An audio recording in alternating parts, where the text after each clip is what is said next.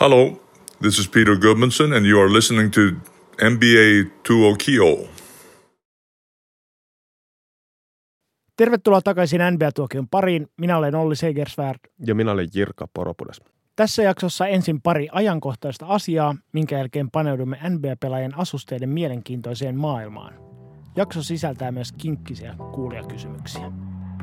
Kinkkisten kuulijoiden kinkkisiä kysymyksiä.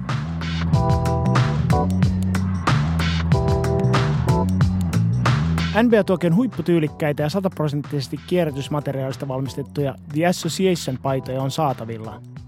Vielä.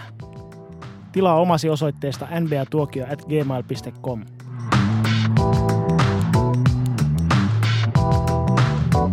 Kauden ensimmäinen pelaajakauppa näki päivänvalon, kun Dante Exum kaupattiin Utahista Clevelandiin yhdessä parin kakkoskierroksen varauksen kanssa ja vastakkaiseen suuntaan sitten matkasi Jordan Clarkson. Dante Exum, australialainen nuori mies, joka oli viides varaus vuonna 2014, kärsi urallaan jatkuvasti loukkaantumisesta ja mittavasti potentiaalia, joka hänellä pidetään vieläkin olevan, mutta koskaan ei ole se sitten päässyt realisoitumaan. Ja teki tuossa toissa kesänä jatkosopimukseen 33 miljoonaa 3 vuotta ja siitä on vielä tämän kauden jälkeen siis 1 vuosi jäljellä. Eli pikkasen kävi niin, että Utah vähän niin kuin dumppasi sitten Exumin sopimuksen Clevelandiin ja sai sitten Jordan Clarksonin päättyvän sopimuksen tilalle ja maksoi sitten siitä pari kakkoskierroksen varausta. Voisi sanoa, että varmaan Exumin kaupattiin silloin, kun hänen arvo oli kaikista alhaisimmillaan. Joo. Itse on suhtautunut hyvin, miten se sanotaan, sympatiseeraten Dante Exumiin siinä, että semmoinen ulottuva mielenkiintoinen, fyysisesti mielenkiintoisen oloinen eurolaituri, eli australialainen, ja odottanut sitä, että kaveri jossain vaiheessa ottaisi edes jonkunnäköisen askeleen eteenpäin, mutta niin kuin en mä ole mitään kehitystä 5 vuodessa nähnyt, ja kyllä tämä aika uponnutta fyrkkaa taitaa tuo sopimuksen loppu olla. Jordan Clarkson taas. Ehkä kaveri tuo sitten Jazzille jotain semmoista, mitä Exumilta ei löytynyt. Ainakin hän on ilmeisesti pelikunnossa, että se on niin positiivinen. Mutta Clarksonhan on tosiaan tämmöinen vahvasti heittohakuinen kombotakamies ja tuo vähän lisää tulivoimaa sitten sinne Utahin penkille, jota ainakaan sitten Exumista ei saatu. Mutta se täytyy varmaan sanoa, että Lakers-fanit on varmaan niin kuin innoissaan tästä, kun heidän mielestään kyllä Jordan Clarkson oli lähellä niin koskematonta silloin, kun esimerkiksi Kawhi Leonard oli mahdollisesti kaupan, niin Lakers-fanit oli sitä mieltä, että Jordan Clarksonista ja Julius Randallista ei voida molemmista luopua Kawhi Leonard-kaupassa, että saisivat valita jomman kumman. Mutta ilmeisesti Spurs ei ollut innostunut ainakaan pelkästään toisesta herrasta ja Leonard kaupattiin sitten Torontoon. Kaiken kaikkiaan aivan täysin merkityksetön kauppa, jonka ainoa merkitys on se, että saattaa olla jonkunnäköinen kauppakauden avajaispamaus siinä, että vähitellen noita pelaajakauppoja saattaa alkaa ripotellen tulla. Vähän niin kuin entistä pääministeriä siteerata, että nyt lähti tulppa veneestä. Joo. Sitten toinen ei yhtään noin lystikäs uutinen, eli NBAn entinen komissaari David Stern menehtyi eilen. Hän kärsi aivoverenvuodon 3 viikkoa sitten ja sen jälkeen ollut jonkunnäköisessä tehohoidossa, mutta valitettavasti ei sitten tästä selviytynyt. Mielipiteitä jakava mies. Henkilökohtaisesti en tunne, joten en nyt kauhean tunteelliseen vuodatukseen osaa tässä lähteä, mutta ainakin NBAn kannalta oli hyvin. NBAn kehityksen kannalta oli niinkin tärkeä kaveri, että varmaan tehdään seuraavaan jaksoon hänestä ihan oma osionsa sitten, jossa käsitellään sitten David Sternin valtakautta NBAssa, joka kesti siis vuodesta 1984 vuoteen 2016 vai miten? 2014, joo. 30 vuotta. Joo, ja Stern varmaan on eniten hänet muistetaan siitä, että hän teki tuosta NBAsta maailmanlaajuisen brändin ja rakensi sen markkinointikoneiston tähtipelaajan ympärille, millaisena me tänä päivänä sitten NBAn tunnemme, että hän on siinä mielessä ollut ehdottomasti tämän nyky-NBAn isoimpia vaikuttajia ja ehkä jollain tapaa voisi pitää, että hän on ollut semmoinen paras mahdollinen skenaario siitä, että jos annat valtaa niin kuin valistuneelle yksinvaltialle, niin hän sai paljon asioita aikaiseksi, mutta sitten monesti jäi jalkoihin sitten muita asioita. Taisi tallata aika monet varpaat ja lytätä aika monet nenät siinä matkalla. Mutta hänestä enemmän sitten seuraavassa tuokiossa pari viikon kuluttua.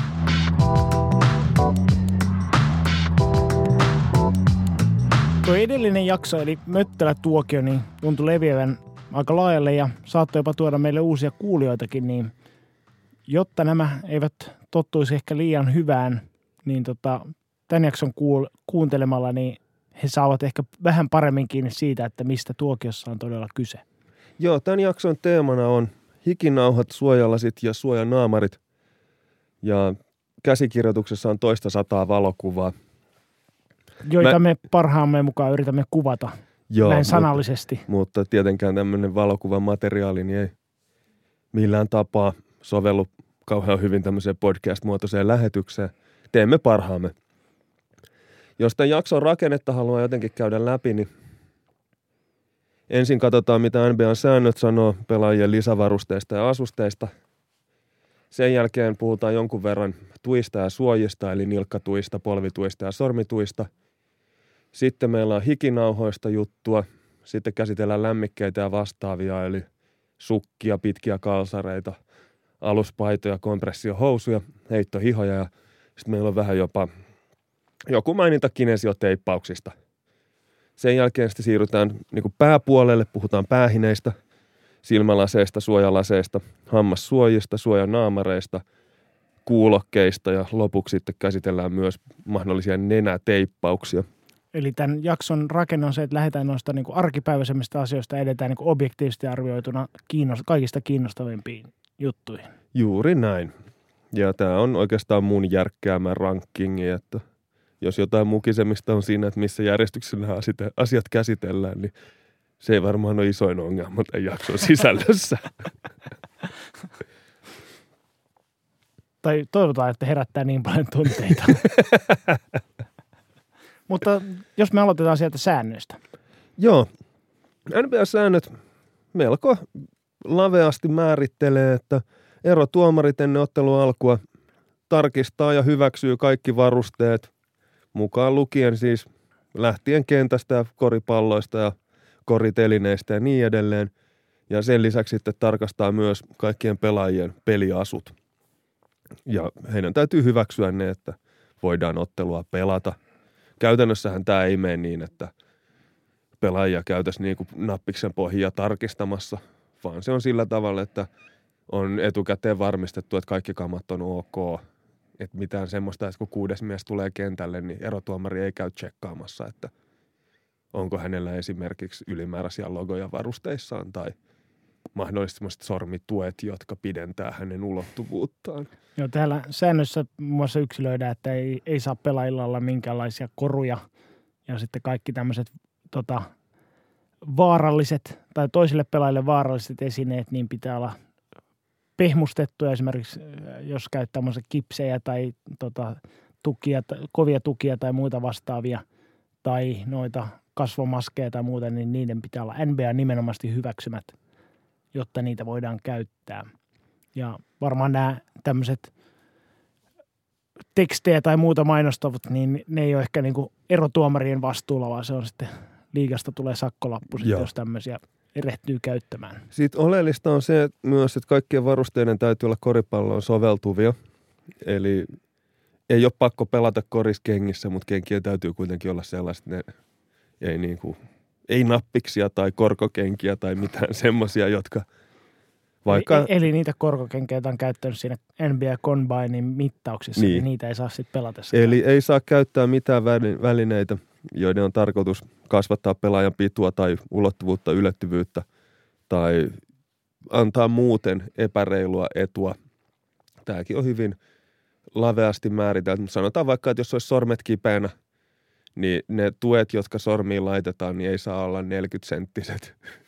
Sillä tavalla, että on ei heittävässä kädessä, niin semmoinen hirveä lentolisko luurankoa muistuttava haavi, niin semmoinen esimerkiksi on kielletty. Se on kielletty, vaikka se ei välttämättä niin kuin paranna tai tuo kilpailuista etua, että saattaa olla päinvastoin. No se riippuu, millaiset kädet on. Mutta sitten tässä jaksossa käsiteltävät lisävarusteet, niin niitä voisi jotenkin ehkä jaotella käyttötarkoituksen mukaan sillä tavalla, että on näitä vammoja ehkäiseviä ja vammojen kanssa pelaamisen mahdollistavia välineitä. Esimerkkinä vaikka nenämaski, jos on nenä murtunut, tai sitten joku polvituki, joka tukee polvea, joka on aiemmin kipeä tai ollut loukkaantunut ja niin kuin estää uutta loukkaantumista. Sitten on pelisuoritusta palantavia lisävarusteita. Hyvänä esimerkkinä vaikkapa suojalasit vahvuuksilla, jos on niin kuin heikkonäköinen kaveri, niin sillä, että on vahvuudet linsseissä, niin saa ehkä parempia tuloksia, mutta se ei ole, sitä ehkä pidetä epäreiluna etuna siinä mielessä, että Ehkä pelikengät voisi olla sellainen perinteinen pelisuoritusta parantava varuste. Joitain vuosia sitten oli, en muista. Siis tämmöinen joku huuhaapulju, joka mainosti kenkiä, jotka parantaa ponnistusvoimaa. Ennen kuin oli mitään tutkimustulosta siitä, että parantaako ne oikeasti, niin NBA-linjassa, että noita kenkiä on turha kenenkään sovittaa jalkaansa. Että kun niitä olisi mainostettu sillä nimellä, niin sitten, tai sillä idealla, niin niitä ei sovi käyttää. Eli erilaiset vieterikengät ja sitten noin, mitkä nämä on, puujalat, niin voi jättää kotiin. Ei niissä, ei kannata yrittää pelata.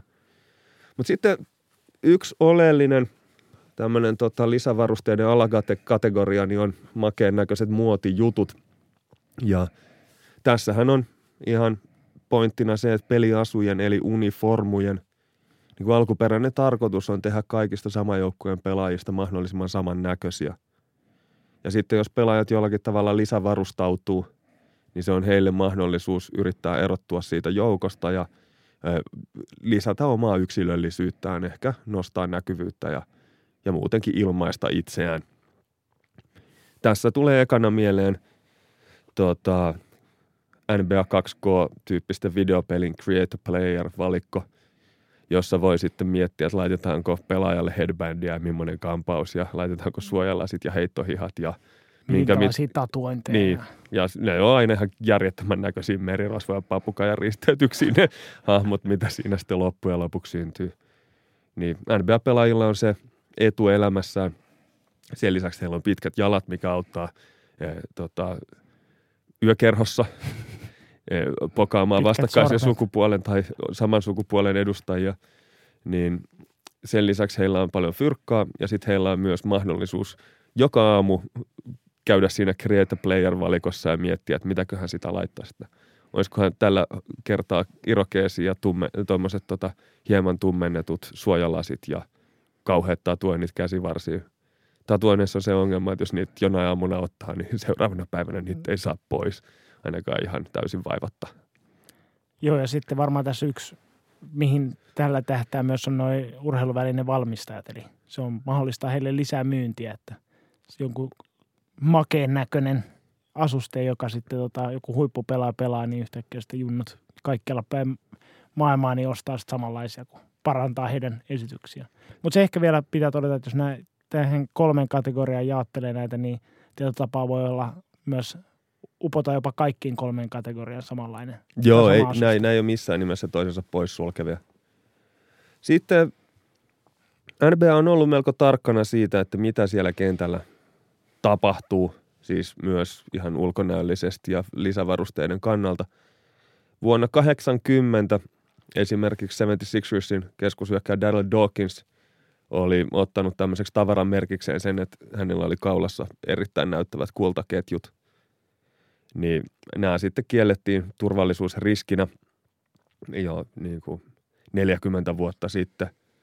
Ja esimerkiksi Michael Jordan, joka hänkin tykkäsi tämmöisestä tietynlaista blingistä, niin kyllä kultaketjuja käytti, mutta vain donkkiskabassa. Eli varsinaisissa pelitapahtumissa niin niitä ei voinut pitää. Ja NFL:ssä muistaakseni ei ole ainakaan kielletty tätä. Siellä on jotain pelaajia jopa, jotka on tunnettuja siitä, että he repäisee vastustajalta kultaketjun kaulasta. Se on niin kuin heidän tavaramerkkinsä. Joo. Sitten vuonna 1984 tästä me puhuttiin, jäi tuossa alussa mainitsematta, että tämähän on tavallaan siis ton Räte ja Lumpui NBA-tuokion jatko-osa. Eli NBA-tuokion 26. jakso julkaistiin 5. joulukuuta 2018. Tai nauhoitettiin 5.12.2018. Niin siinä jaksossa puhuttiin noista koripallokengistä jo enemmän. Eli jos ne kiinnostaa, niin ja sit jos tykkää satiinishortseista ja nahkavöistä, niin kannattaa kuunnella toi Rate ja Lumpui ennen kuin tästä eteenpäin mennään. Niin vuonna 1984 siihen aikaan NBA-kengät oli, tai koriskengät oli pääasiallisesti valkoisia. Ja Michael Jordanilla oli sitten tämmöiset punamustat Air Jordan 1. Preseason matsissa ja liiga välittömästi kielsi niiden käytön. Ja tämähän sitten kääntyi itse asiassa kengät valmistaneen Niken voitoksi. Joo, he viritti oikein näyttävän mainoskampanjan tästä muistaakseni. Meni jotenkin niin, että siinä kamera paneroi Jordanin naamasta alaspäin ja tuli kenkien kohdalle ja siihen tuli iso teksti, band. Joo. Ja sitten sen jälkeen kengät myi kuin häkä ja Jordan taisi käyttää noita ja muistaakseni vielä, että Nike lupas maksaa sitten sakot niistä, kun joka pelin jälkeen tuli sitten sakkolappu. Joo, ja tälle kaudelle hän vapautettiin noin koriskengät aivan täysin, eli niin kauan kuin ne on jollakin tapaa koriskengätin väreihin, ei oteta mitään kantaa ja niin edelleen. Joo, siellä on saattanut silmäänkin osua, että on pelaajat on pelannut eri aloissa erinäköiset kengät. Niin, niin on, ne vähän vasen ja oikein jalan kenkä, ne kaartuu vähän eri tavalla sieltä varpaistaan. Mutta ei ole keskenäänkään samannäköiset. Joo. Sitten vuonna 2000 Sam Perkins pelasi silloin Indiana Pacersissa ja hän käytti tämmöistä, mitä mä sanoisin, Amerikan tummaihoiseen väestöön vahvasti profiloituvaa do-rag-huivia pre-season-ottelussa tai tämmöistä kautta edeltävässä harjoitusottelussa. Ja tämäkin välittömästi sitten liigan taholta todettiin, että tässä on turvallisuusriski ja tämmöisiä huiveja on turha kenenkään käyttää. Mä luulen, että turvallisuusriski oli ennen kaikkea se, että se viittasi tämmöiseen tummaan kulttuuriin. Joo. Tämä asuste.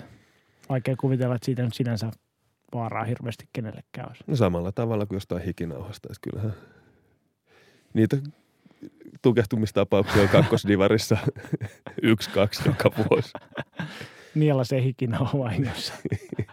2009 vuonna sitten taas Dwayne Wadella oli pieni naarmu tuossa poskipäässä ja hän käytti siinä laastaria, mutta sitten kun tämä haava oli jo täysin parantunut, niin hän siitä huolimatta piti siinä tämmöistä makeata laastaria ja siinä itse asiassa sattui olemaan vielä hänen sukunimensä eli Wade. Ja tähänkin tuli melko nopeasti liigalta ilmoitus, että nyt loppuu tämmöiset naamatarrat, joilla ei niinku mitään käytännön merkitystä. Nyt tässä varmaan oli kanssa se teksti oli varmaan se, mikä hermostutti toimistoa väkeä, että ei haluta avata niin kuin sitä Pandoran lipasta sille, että on kaikilla näköisiä markkinointi- tai poliittisia viestejä tai muuta sitten liimattaisiin kasvoihin.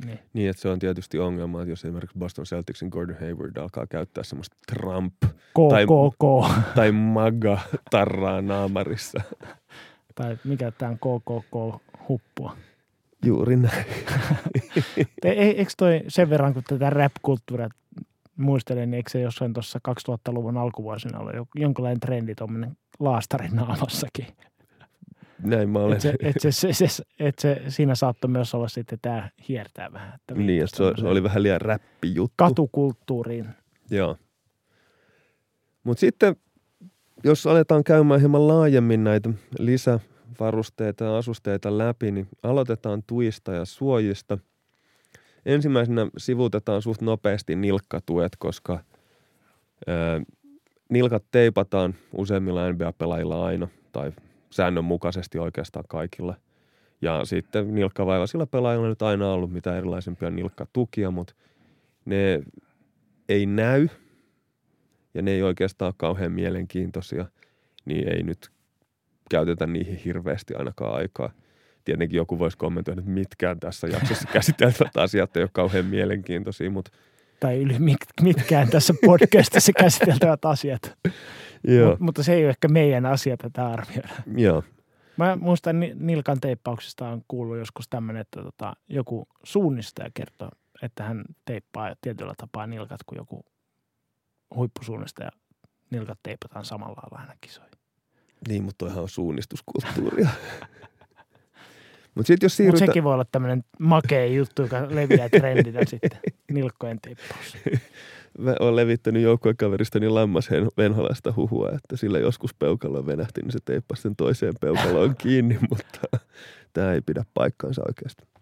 Sitten jos siirrytään nilkoista hieman ylöspäin, niin polvituet, eli NBA-pelaajat on melko isokokoisia ja heillä alarajat varsinkin niin saa aika kovaa iskua ja impaktia ja siellä polvet vääntyille ja polvien tukemiselle on ollut tarvetta kautta aikojen.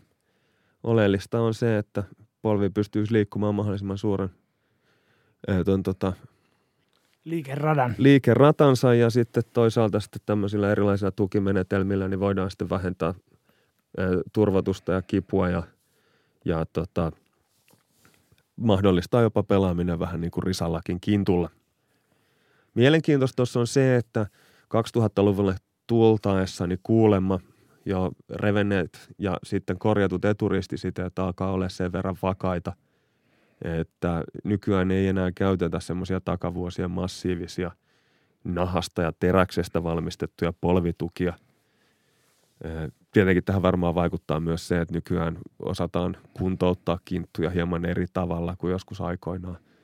Et viime vuosituhannella niin saattoi olla sieltä, että polvi operoitiin ja sen jälkeen käytettiin jonkunnäköistä järkyttävän kokosta semmoista takamiehen pyydystys rautakehikkoa siinä polvessa. Ja sehän sitten voi olla jopa tälle niin kuin paranemiselle ja tulevalle uralle jopa haitallista, kun ne polven pienet lihakset sun muut, niin ei sitten siitä niin kuin vahvistukaan samalla tavalla tuettuina kuin jos ne olisikin vapaana. Ja ennen kaikkea se voi olla muiden pelaajien uralle iso uhka. Joo, itse henkilökohtaisesti muistan omalta uralta muutaman kerran on törmännyt Öbis Laitilan, eli Olli-Pekka Laitilan katiskaan.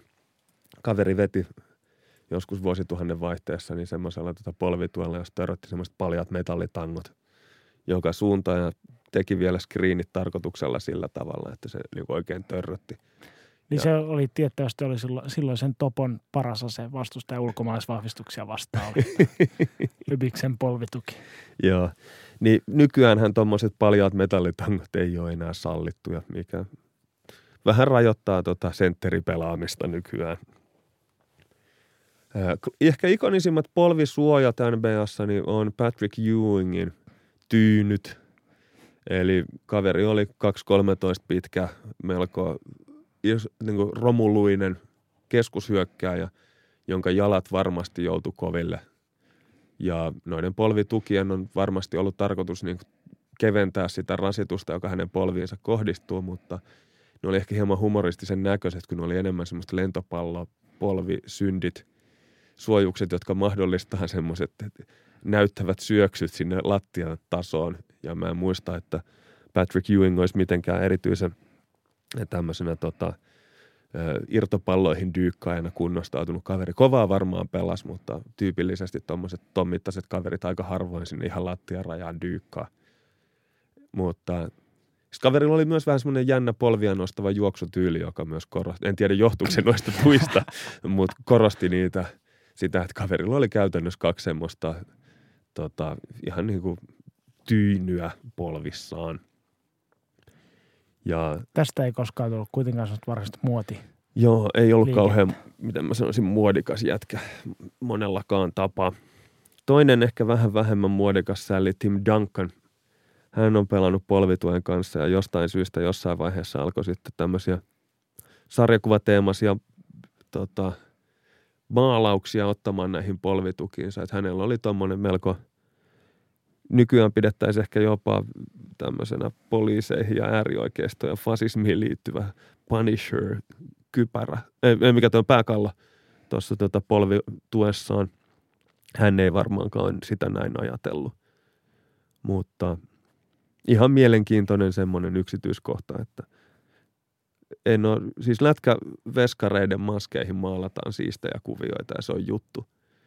Mutta noi polvituet on sen verran vähemmän näkyviä, vähemmän käytettyjä, että niissä muut ei mun käsittääkseni ole näitä maalauksia käyttäneet, paitsi Tim Duncan. Niin, NBA-pelaajien joukossa ehkä tämä ilmaisu on enemmän sitä tatuointien kautta tapahtuvaa. Joo, no lätkässä tatuointien ottaminen menee aika hukkaan. Että. No, jo, voisi olla sitä mieltä, että se menee kaikilla muillakin hukkaan. Sitten sormituet yleensähän on siis semmoisia vamman mukaan jotain lastaa ja teippausta. Niin, se täytyy todeta muuten, että mehän ollaan luvattu tehdä erikoisjakso tatuoinneista. Se on totta. Nyt siellä Aleksi Suominen hereillä lisää listaa, jos ei se siellä vielä ole. Sormituista, niin nehän on yleensä semmoisia tilannekohtaisia teippauksia, mutta niistäkin muistuu Kevin Garnettin tämmöinen, mikä finger sleeve, sormituki, tämmöinen mitä lienee polypreenia ollut. Kaksi putkea, joihin työnsi sitten etusormen ja keskisormen, vai miten se meni, joihin oli sitten kirjailtu hänen pelinumeronsa. Ja tämä oli semmoinen, että se, että oli tämmöinen mittatilaustyönä tehty sormituki, niin se oli joskus vuosituhannen vaihteessa makea juttu. Epäilemättä. Joo, ei kuitenkaan lyönyt sillä tavalla läpi, että kaikilla junnuilla olisi ollut sellaiset, koska se ei ehkä ihan ilmasta ole tuommoisia teettää. Tästä ehkä kun mennään pidemmälle tässä jaksossa, niin tästä huomataan, että nämä isojen pelaajien käyttämät asusteet ei välttämättä lyönyt junnoille läpi samalla lailla kuin näyttävien takamiesten. Se on hyvin mahdollista. Seuraavaksi sitten ison kaverin aloittama, mutta sitten myös pienempien kavereiden omaksuma muoti-ilmiö, eli hikinauhat. Will Chamberlain ei välttämättä ollut aivan ensimmäinen NBA-pelaaja, joka käytti hikinauhaa, mutta hän on ehdottomasti tunnetuin heistä. Ja hänellä oli siis 60-luvulla jo tämmöinen melko mielenkiintoinen hikinauharatkaisu, kun nykyään hikinauhat on jotain semmoista elastista frotee-tyyppistä materiaalia ja menee samanlaisena pään ympäri. Ja hänellä oli otsalla tommoinen frotee-slice, joka oli sitten jollain tommosella ihme kuminauhalla vedetty pään taakse. Eli hän ei turhaan sitten tätä hikeä absorboivaa osiota käyttänyt tuolla niskan puolella. Tämä oli hyvin mielenkiintoinen ratkaisu aikoinaan. Toinen tunnettu hikinauhan käyttäjä oli Earl Watts, eli Slick Watts, joka on oikeasti aika makeen näköinen sälli ollut 70-luvulla. Eli kaverilla oli höyläkalju pää, tuommoinen pikku takamies, ja sitten tuommoinen kapea, froteinen hikinauha, jota piti tuommoisessa melkein 45 asteen kulmassa. Eli vasemmassa korvassa se oli kiinni ja sitten oikealla puolella niin se oli sanotaanko 15 senttiä, 10 senttiä korvaa yläpuolella. Ja kaveri ei ollut mikään hirvittävän merkittävä NBA-pelaaja sinänsä. Häntä ei varattu vuonna 1973 draftissa ollenkaan, mutta sen valmentaja Xavierin yliopistossa niin sattui olemaan Bill Russellin serkku. Ja hän sitten valmentaja sitten otti serkkuun yhteyttä ja Bill Russell oli tuolloin siis siellä Supersonicsin valmentaja ja GM. Ja Russell sitten tarjosi Wattsille tämmöistä tryouttia ja hän pääsi sitten vapaana agenttina Supersonicsin kokoonpanoon. Ja pelasi muutaman kauden ihan menestyksekkäästi, oli All Defense First Teamissä, eli puolustus ykkösviisikossa ja johti kaudella 75-76 kaudella niin NBA:ta syötöissä ja riistoissa sekä vastaavissa perottelukeskiarvoissa. Ja hänen Wikipedia-artikkelissaan mainitaan, että hän oli NBA-historian ensimmäinen pelaaja, joka johti liigaa samalla kaudella syötöissä ja riistoissa. Tämä ei sinänsä ole hirveän mullistavaa, koska riistoja alettiin laskea 3 kautta aikaisemmin. Eli se oli niin kuin 3. kausi, kun riistoja laskettiin, jolloin hän tämän ennätyksensä teki. Sen lisäksi hän oli ilmeisesti ihan hyvä tyyppi. Vuonna 1976 sai J. Walter Kennedy kansalaispalkinnon, joka annetaan siis NBA-pelaajalle, joka on ollut yhteisössään erityisen myönteinen voimavara. Tähän on siis entisen NBA:n komissaarin mukaan nimittäin J. Walter Kennedy. Ja tässä nyt arvioidaan, että mitäköhän tullaan sitten edesmenneen David Sternin mukaan nimeämään. On puhuttu, että se olisi se mahdollinen kesken kauden pidettävä turnaus, olisi sitten Sternament. Mutta Suomen Cup. Joo. Wattsin ura kesti 6 kautta ja päättyi loukkaantumisiin, mutta hänen muistonsa NBA-kentillä elää edelleen. Ensinnäkin sen takia, että hän oli ensimmäisiä pelaajia, jotka sheivasi päänsä täysin kaljuksi, mikä nykyään on aika yleistä jopa. Ja toinen oli sitten tämä hikinauha homma. Ja Jason Terry, yksi allekirjoittaneen suosikkipelaajista, niin kuulemma käytti hikinauhaa urallaan sen takia, että oli Wattsista tykännyt junnuna.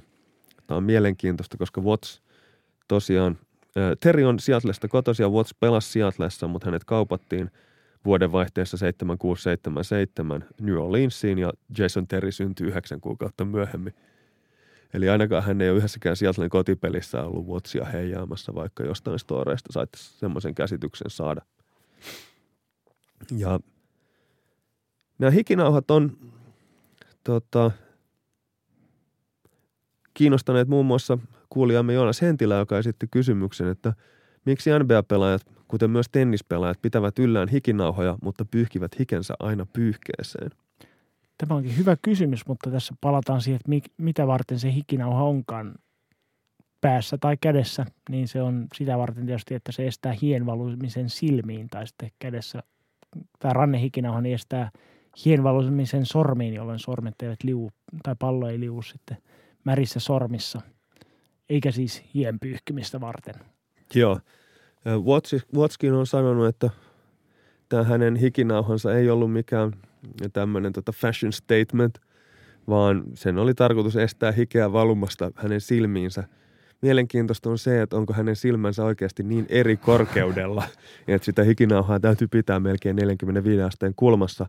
Ainakaan valokuvien perusteella homma ei näytä siltä. Ja sen verran omakohtaisen kokemuksen, että aikanaan käytin itsekin päässä hikinauhaa sen takia, ettei hiukset mene silmille. Se oli niitä kausia, kun kärsin tämmöistä kroonisesta parturien pelosta.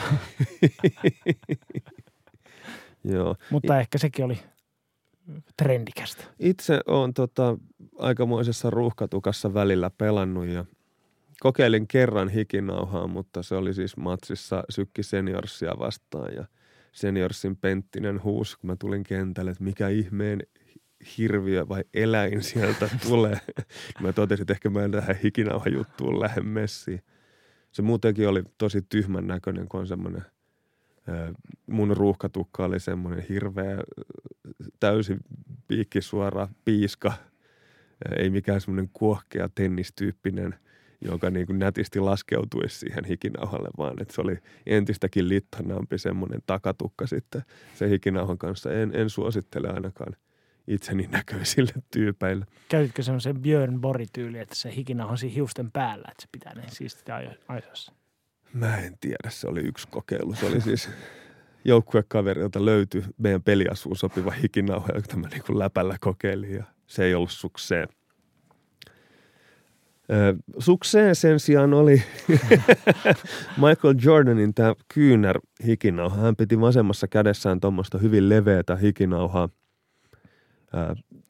Siitä mä väittäisin, että se oli enemmän muoti juttu. Siitä tuli muoti. Siitä tuli muotia ja toisaalta sitten tämä kyynärvarsihikinauha, niin se oli kyllä semmoisessa paikassa, että mä en tiedä, oliko hänellä niinku ongelmia tuon kyynärtaipeen kostumisen kanssa vai mikä se oli se, mihin tuossa puututtiin. Niin ja sitten toinen itse asiassa liittymäkohta Jordanilla tuohon Slick Wattsiin on se, että hikinauhan lisäksi, että Jordanhan oli kanssa näitä, jotka teki todella trendikästä tästä kaljuksia elusta päästä koripalloiden joukossa. Ja sehän oli tiettävästi, tai kertoman mukaan johtui siitä, että kun hänellä alkoi hiusraja vetäytyä, niin hän ajoi kokonaan hiukset pois, että hän ei näytä mitään tämmöisiä heikkouden merkkejä vastustajille. Se on erittäin alfa-uros liike. Samaa olisi voinut suositella esimerkiksi LeBron Jamesille jossain välissä. Mutta hän keksi siihen toiset metodit. Tai sitten tämä, mikä tämä tussitukka? Carlos Boozer. Carlos Boozer, joka sitten hiusrajan karatessa niin katsoi parhaaksi vaan niin kuin värjätä päänahan. Täytyy sanoa, että se olisi olla kyllä ehkä Jordanilla, niin ei olisi mitenkään sopinut hänen niin kuin habitukseensa semmoinen tussitukka.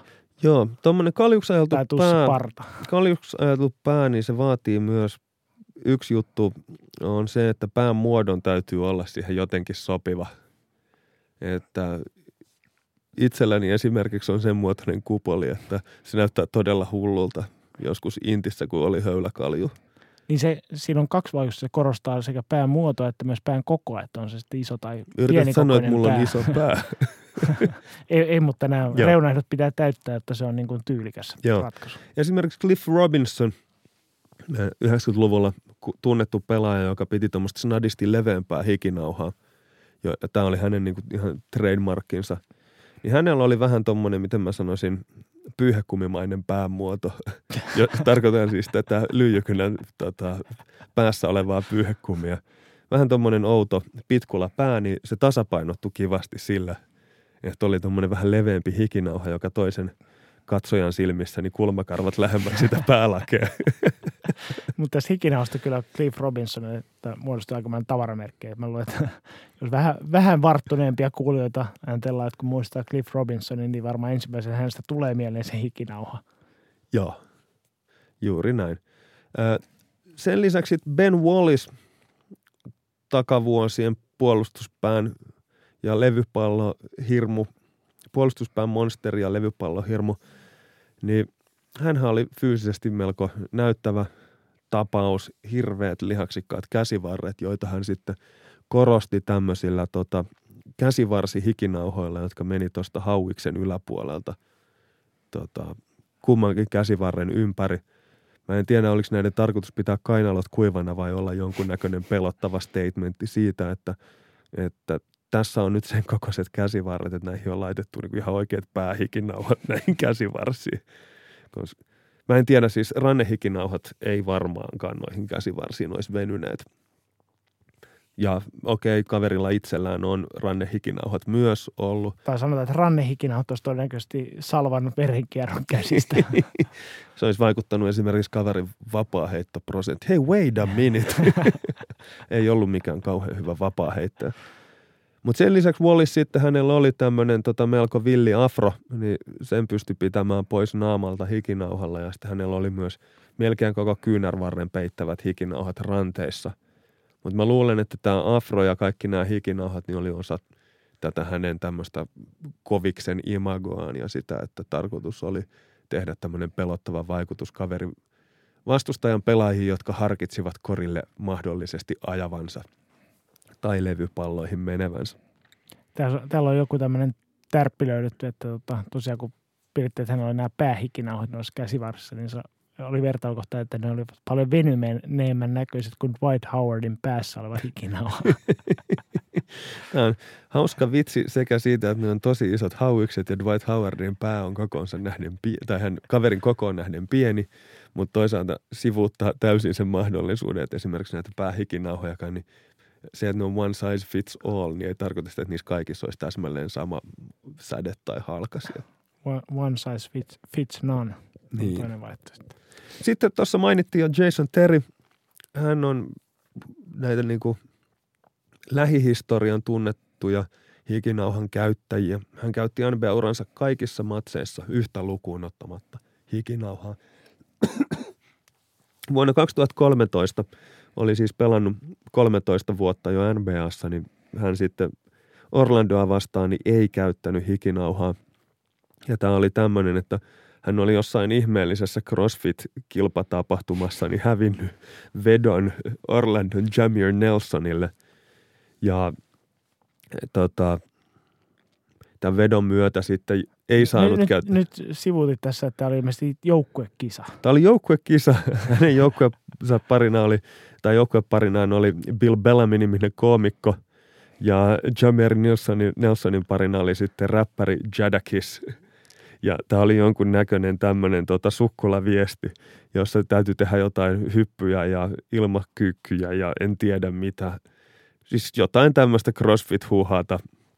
Jotain leuanvetoja, tehdään leukoja, jotka ei oikeasti ole leukoja ja niin edelleen. Mutta tässä kävi niin, että Jameer Nelson ja Jadakiss voitti tämän skaban ja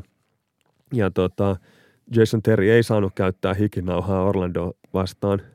Jos olisi mennyt toisinpäin tämä sukkulaviesti, niin Nelson olisi joutunut käyttämään hikinauhaa ja semmoisia polvipitkiä sukkia, joita Jason Terryllä oli tapana käyttää. Tämä on erittäin tärkeää. Mites toi matsi sujui Terriltä? Mä en rehellisesti sanottuna muista tuota peliä. Et oliko sillä vaikutusta? En usko. Jason Terry on yksi taikauskoisimpia pelaajia, mutta me tehdään pelaajien taikauskoistakin oma jaksonsa jossain vaiheessa. Niin voidaan siinä sitten palata tähän asiaan. Sitten on jo aiemminkin mainittu LeBron James, joka on aina välillä käyttänyt hikinauhaa, jonka leveys ja sijoittelu on eläneet hänen hiusrajansa mukaan. Eli jossain vaiheessa käytti semmoista vähän kapeampaa hikinauhaa, sitten jossain vaiheessa se hikinauha nousi vähän ylemmäs ja sitten jossain vaiheessa muuttui semmoiseksi hyvinkin leveäksi. Ja tätä on tulkittu sillä tavalla, että LeBron Jamesin hiusraja on noussut kohti päälakea, niin on täytynyt sitten sitä jotenkin pystyä peittämään. Tästä on myös tutkimuksia, en siis tarkoita tieteellisiä tutkimuksia, mutta nettisivuille tehtyjä jotain kuvakollaaseja, joiden perusteella spekuloidaan sitä, että LeBron ottaisi aika ajoin hiusistukkeita otsaansa. Ja ei olekaan esimerkiksi tällä kaudella, hän ei ole käsittääkseni hikinauhaa käyttänyt. Niin ja sitten ihan visuaalisesti arvoituna se hiusrajakin on myös liikkunut toiseen suuntaan kuin olettaisi sen luontaisesti liikkuvan. Se on myös täydentynyt ja semmoinen, jos kotona kiinnostaa tätä juttua seurata, niin yleinen ilmiö hiussiirrännäisissä on se, että pään sivuista, joista irrotetaan hiuksia, niitä irrotetaan semmoisissa suorissa riveissä ja siinä syntyy pään sivuille korvien taakse semmoisia kaljuja viivoja, joista on siis nypitty hiukset irti juuri näin ja tökitty ne sinne otsalle ja toivottu, että ne tarttuu. Niin semmoisia jos näkee, niin voi aina alkaa epäilemään, että nyt ehkä pomolla on tapahtunut jotain tuolle hiusrajalle. Tämä nyt on tämmöinen sivujuoni tässä meidän lisävarustekeskustelussa. No voisi noin hiussiirrännäisiäkin jonkinlaisena lisävarusteena pitää. Kilpailuetu näyttää nuorekkaamalta. Vastustaja ei uskalla haastaa. Sitten on takavuosien NBA-kiertolainen Tim Thomas, joka ainakin Milwaukee aikoina... Ei se jääkiekkomaalivahti, vaan se toinen Tim Thomas. Milwaukee Bucksin aikoinaan käytti tämmöistä muodikasta ratkaisua, jossa ne oli kaksi hikinauhaa ristissä. Toinen oli musta ja toinen oli valkoinen ja ne meni tuossa niin otsalla ristiin. Tämän lisäksi tähän yhdistelmään kuului käsivarsi hikinauha ja pari muoviremmiä vielä ranteiden ympärillä. Eli varmisti sillä, että tukee hyvää jotain hanketta tämmöisellä rannekkeella ja sitten kainalo pysyy kuivana ja silmät pysyy varmasti kuivana. Ja sitten on yksi klassikko inhokkejani, Rajon Rondo, joka tässäkin asiassa onnistuu olemaan jonkunnäköinen vastarannan kiiski. Eli hänellä oli tapana pitää, tai ainakin 10 vuotta sitten, niin piti Celticsi aikoinaan jonkun aikaa Celticsin vihreää hikinauhaansa ylös alaisin. Sillä tuo NBA-logo oli niin kuin katollaan. Ja kai tämä oli joku stick it to the man -tyyppinen kannanotto siihen, että maailmassa kaikki ei ole kohdillaan. Tähän tuli sitten melko nopea kannanotto NBAn pääkonttorilta, että nyt jumalauta logot oikeinpäin, tai alkaa sakkovihko heilua. Kirjoitetaan, ei se ole shekkivihko, ei ole sakkovihkoa. Voi olla, että siellä on valmis sakkovihkokin. Joo. Mutta tähän väliin on hyvä ottaa kuulijakysymys Sakke Pelkoselta. Mistä ovat ilmestyneet oudot karatehuivit, joita muutamat pelaajat, esimerkiksi Jared Allen ja Michael Scott, ovat käyttäneet pudotuspeleissä? Ennen kuin mä annan sun vastata, niin täytyy tähän sanoa, että Jared Allen on muuten takatukkainen entinen NFL:n puolustuksen linjamies ja Michael Scott The Office-sarjan päähenkilö, eli Amerikan oma Sammy Hedberg. Joo. Niin, mä luulen, että näitä herroja ei Sakke nyt kuitenkaan tarkoita. Joo, mitä mä näiden karatehuivien käyttäjien listaa viime kaudelta katselen, niin kyseessä on siis Mike Scott ja Jared Allen. Tämän lisäksi Jimmy Butlerilla, De'Aaron Foxilla, Jrue Holidaylla, Montrezl Harrellilla ja Karl Anthony Townsilla oli tämmöiset karatetyyliset, mitkä nämä on, päähuivit. Eli tommonen otsan ympäri kietastava, niskan taakse solmittava huivi. Syyskuussa 2019, eli tänä syksynä, niin tästä tuli sitten virallinen kannanotto. Ja ninjatyyliset päähineet kiellettiin. Tämä oli siis ihan virallinen NBA-linjaus, ja mä haluaisin tässä vaiheessa kiinnittää huomiota tähän ninjojen pukeutumiseen niin kuin feodaalisessa Japanissa.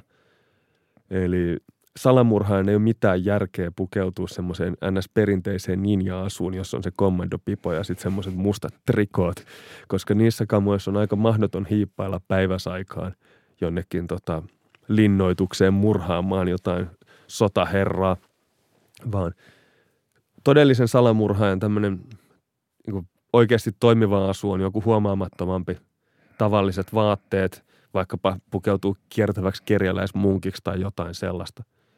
Eli tämä perinteinen ninja-asu, johon usein viitataan, niin se on oikeasti tämmöinen japanilaisessa teatterissa käytetty lavastajien musta asu. Eli kun siellä lavalla joku heiluu ja hyppii ja lentää ja sitten häntä kannattelee jotkut kaverit, joiden kuuluu olla näkymättömissä, niin tämmöisellä mustalla NS-ninja-asulla. Sitten kerrotaan katsojille, että nämä on nyt vaan lavastajia, joiden ei kuulu olla olemassa ja joihin ei kuulu kiinnittää huomiota. Eli siis perinteiset ninja-asut toimii hyvin, jos se murhattava henkilö on siellä teatterin lavalla. No niin, semmoiseen tilanteeseen, että jos täytyy jotain paikallista teatterisuuruutta murhata, niin voi harkita tuollaista asua. No joka tapauksessa siis nämä NBA:n mukaan ninja-asut, joidenkin mukaan karatehuivit, oikeasti ihan vaan tommoset huivit, jotka on kieltästy otsalle, niin NBA otti tähän kantaa, että viime kaudella pelaajat alkoi niitä käyttää, mutta liiga ei halunnut tehdä tästä mitään isoa numeroa kesken kauden, vaan antoi näiden pelaajien käyttää näitä vaarallisia vaatteita kauden loppuun. Ja ongelma on se, että näähän ei ole käynyt mitään liigan tämmöistä hyväksymisprosessia läpi ja ei ole todettu, että ne ovat turvallisia. Ja sitten on epäselvyyttä siitä, että minkä kokoisia ja pituisia nämä hikinauhat on. Että teoriassa olisi mahdollista, että joku 2-metrinen kaveri kietos päänsä ympärillä, sanotaan 5-metrisen huivin. Sellainen muumiotyylinen. Niin, tai siis sillä tavalla, että ne taakse jäävät solmun irtoliipakkeet, niin saattaisi sitten laahata maata ja johtaa johonkin kompastumisiin tai jotain. Niin tämä NBA-mediaedustaja Mike Bass sitten totesi, että nämä on nyt kielletty, kun niistä ei ole minkäännäköistä testausta päästy suorittamaan. Ja että joukkueelle kerrottiin tästä jo ennen kesää toukokuussa. Ilmeisesti mistä ne oli tullut, niin ne oli vaan Nike oli työntänyt sitten näitä pelaajien käyttöä ja toivon, että niiden myyntiä edistää tämä.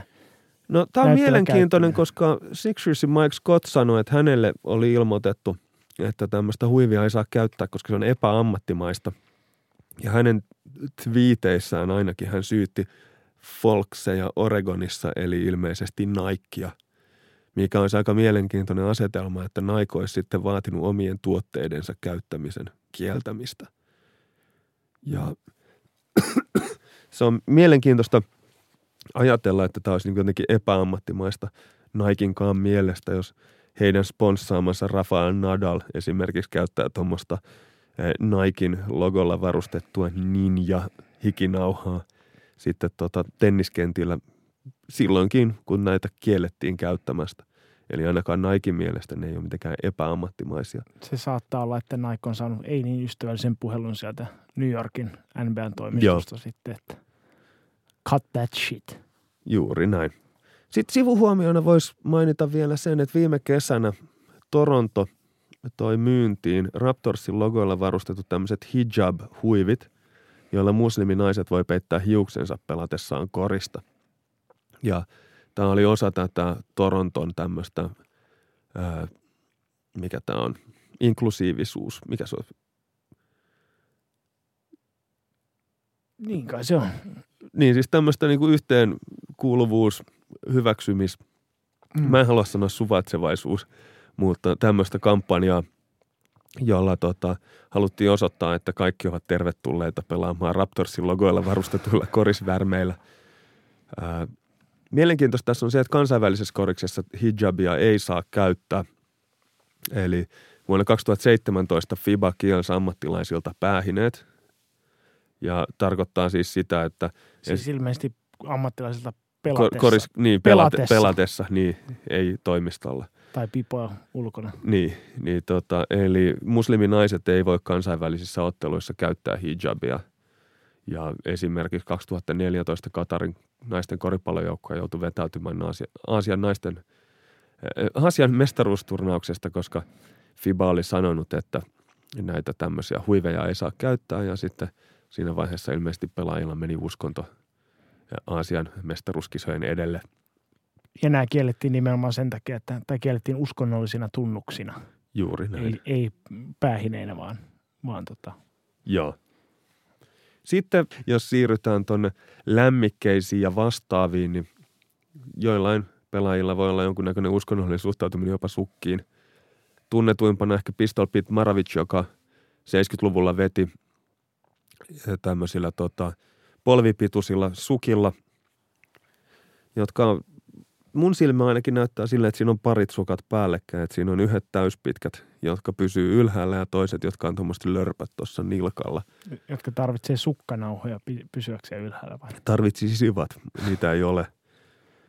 Tämähän on varmasti ihan puhdas muotijuttu.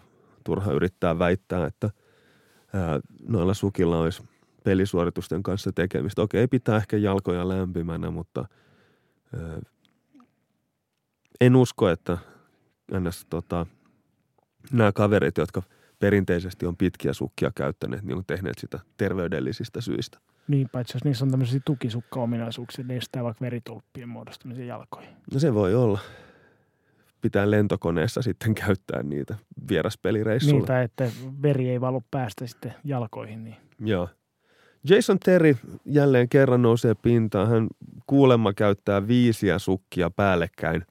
Ja tämä on perintöä siitä, kun hänellä nuorempana ei ollut varaa aina ihan oikein kokoisiin kenkiin, niin oli sitten joskus saanut liian isot kengät pelikengiksi ja laittanut 5 sukat päällekkäin, että ne olisi sopivat jalassa ja pelit oli luistanut hyvin.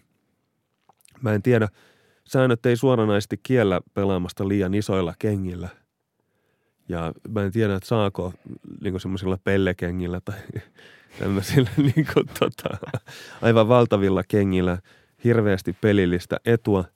No tietenkin siinä vaiheessa ehkä, että jos se menee niin kuin kengän kokoon 5-numeroinen, sieltä sinne omaan 3 sekuntiin ei mahdu mitään muuta kuin se kaverin kenkä. Niin siinä vaiheessa lähestytään tätä tilannetta, että lätkäveskana olisi semmoinen Jabba the Hutt-tyyppinen kaveri, joka makaa siinä maali edessä ja peittää koko aukon. Mutta sitten toisaalta vapaaheittoa pitää heittää aika kaukaa. Ei mahdu sinne rinkulaan. Ei saa tulla rikotuksi.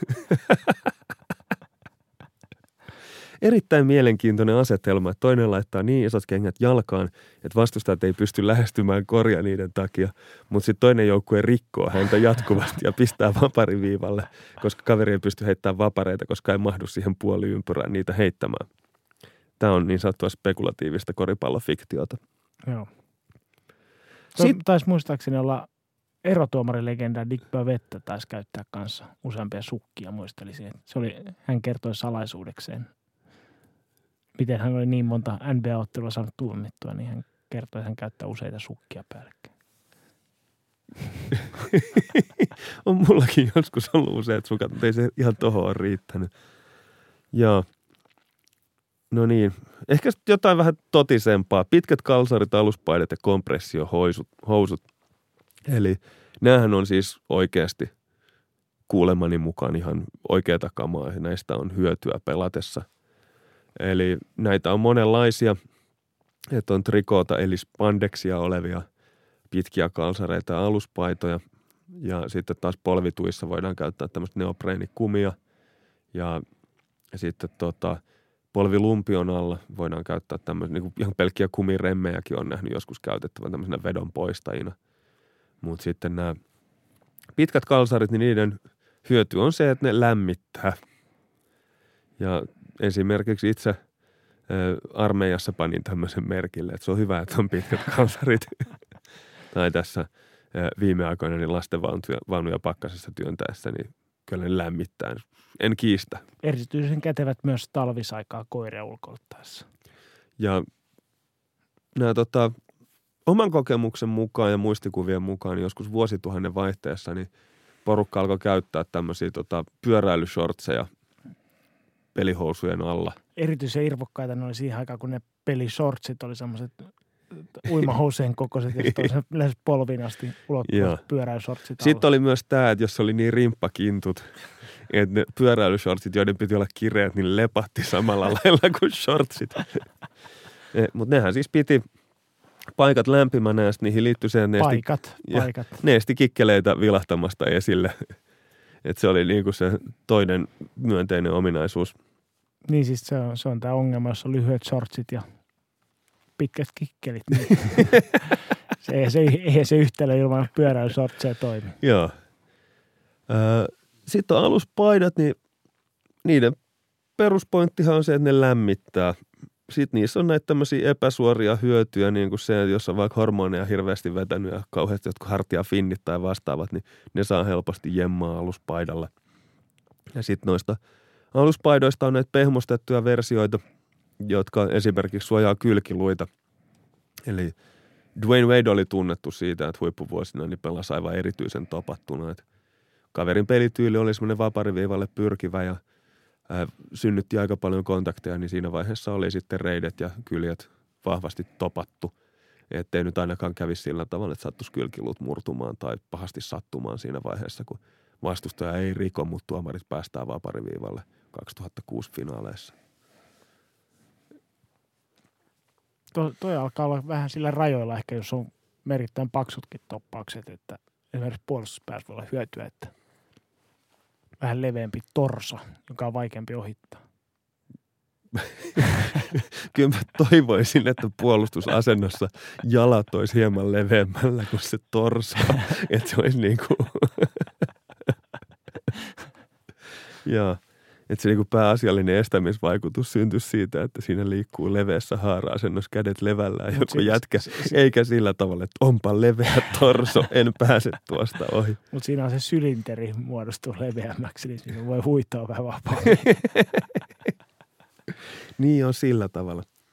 Sitten on näitä kompressiohousuja ja nehän siis puristaa nimensä mukaisesti. Parhaasta paikasta. Tukee. Ja sitten, mikä tämä on, pitää lämpimänä ja sitten myös pitää niinku tietyn jämäkkyyden ja tämmöisen turvallisen tunteen niissä jaloissa tai käsivarsissa, missä niitä nyt ikinä käytetäänkään. Niin ilmeisesti edistää verenkiertoa. Joo. Dwayne Wade oli 2000-luvun, tai siis mikä se on, 2000-luvun eli se ensimmäinen vuosikymmen, niin sen puolivälissä niin oli ehkä tärkein tämmöisten täyspitkien mamisten käyttäjä. Ja näiden kompressiohousujen suosio räjähti silloin 2005 tietämillä. Ja NBA reagoi tähän tyypilliseen tapaansa ja päätti kieltää sen.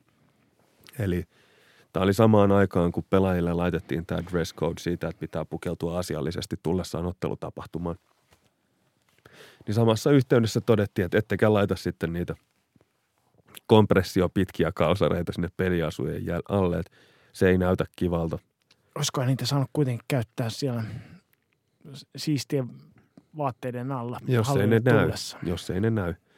Mutta tässä oli sitten se, että pelaajayhdistys onnistuneesti argumentoi, että näillä oli oikeasti terveydellisiä vaikutuksia näillä housuilla ja niiden käyttäminen sitten sallittiin.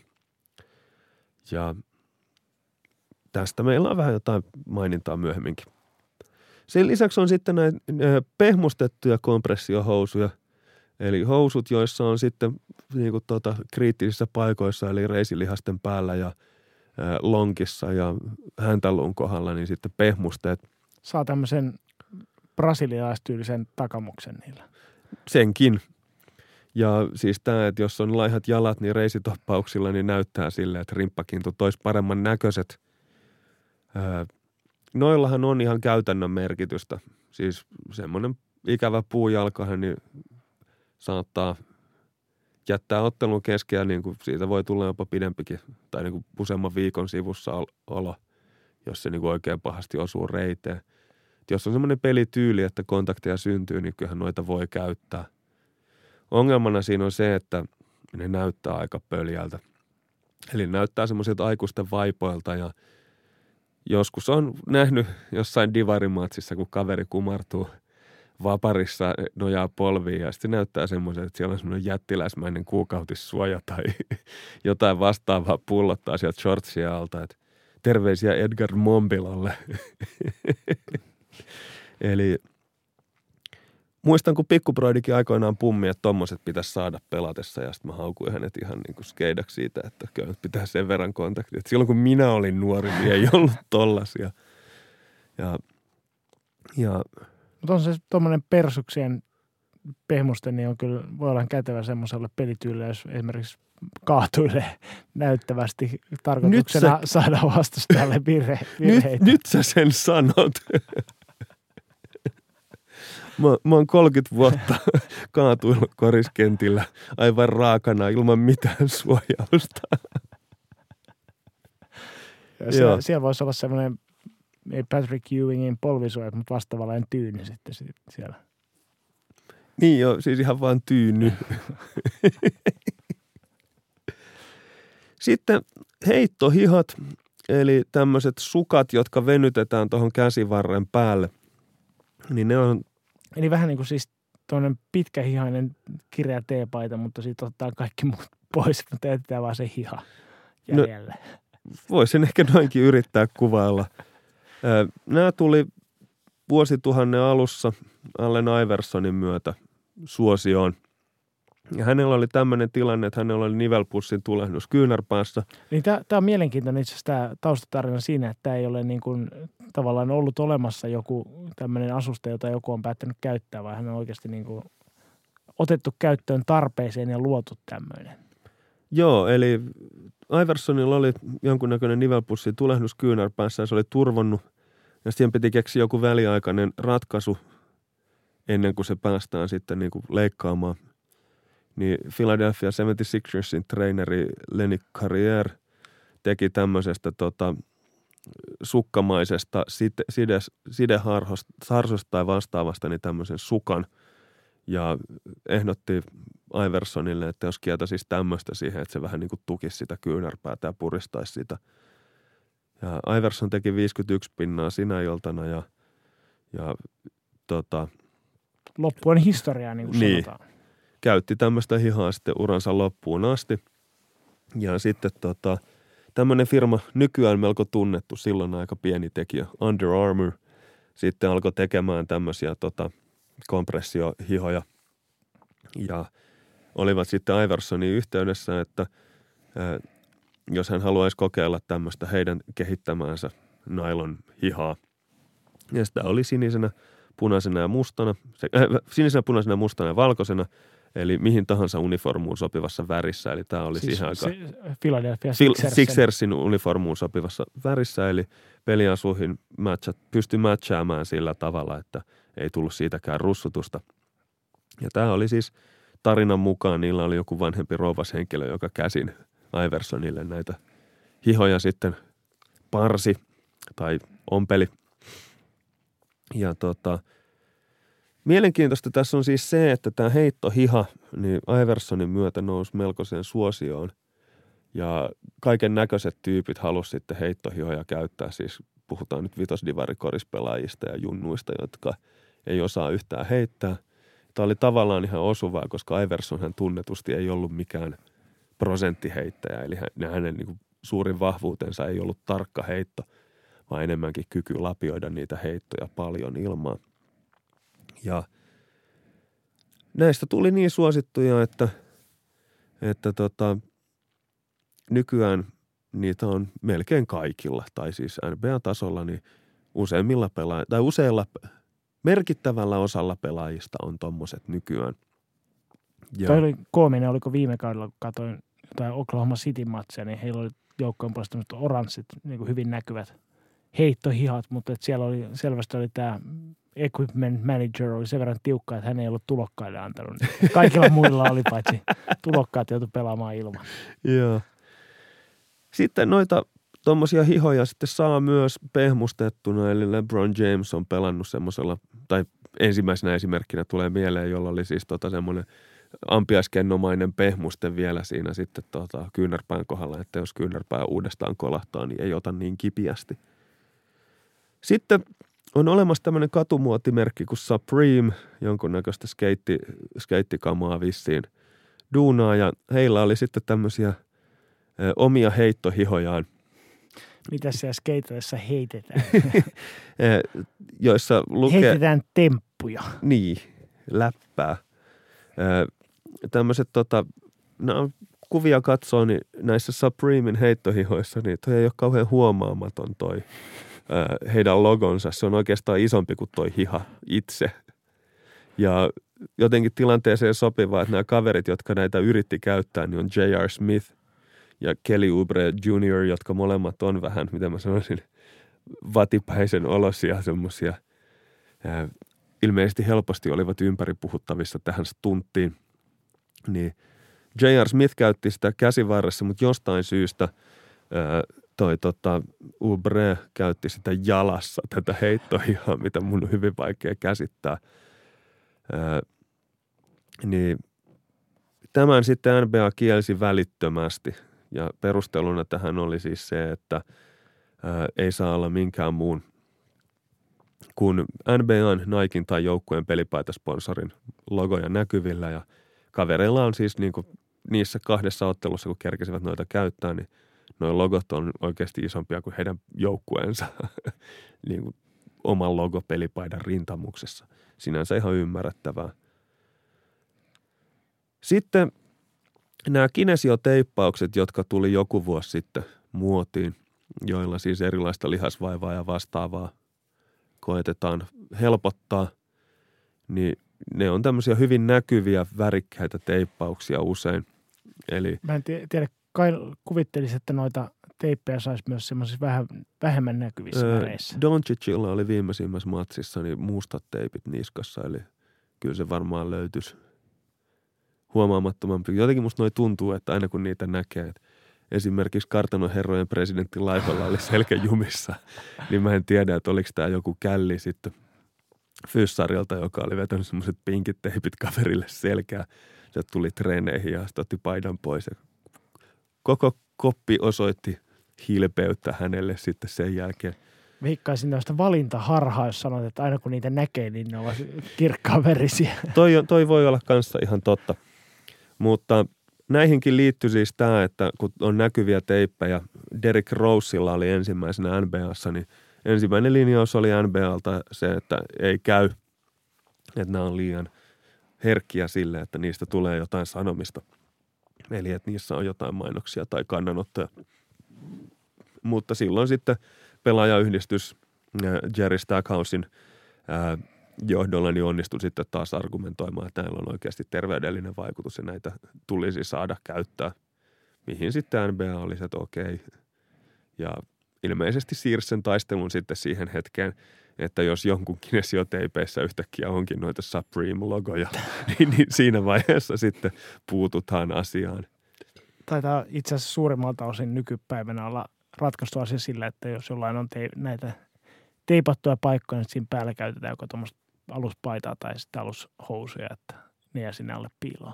Joo. Ja siinä on myös tämmöinen sitten psykologinen vaikutus, että ei haluta näyttää vastuulle, että mihin paikkaan sattuu.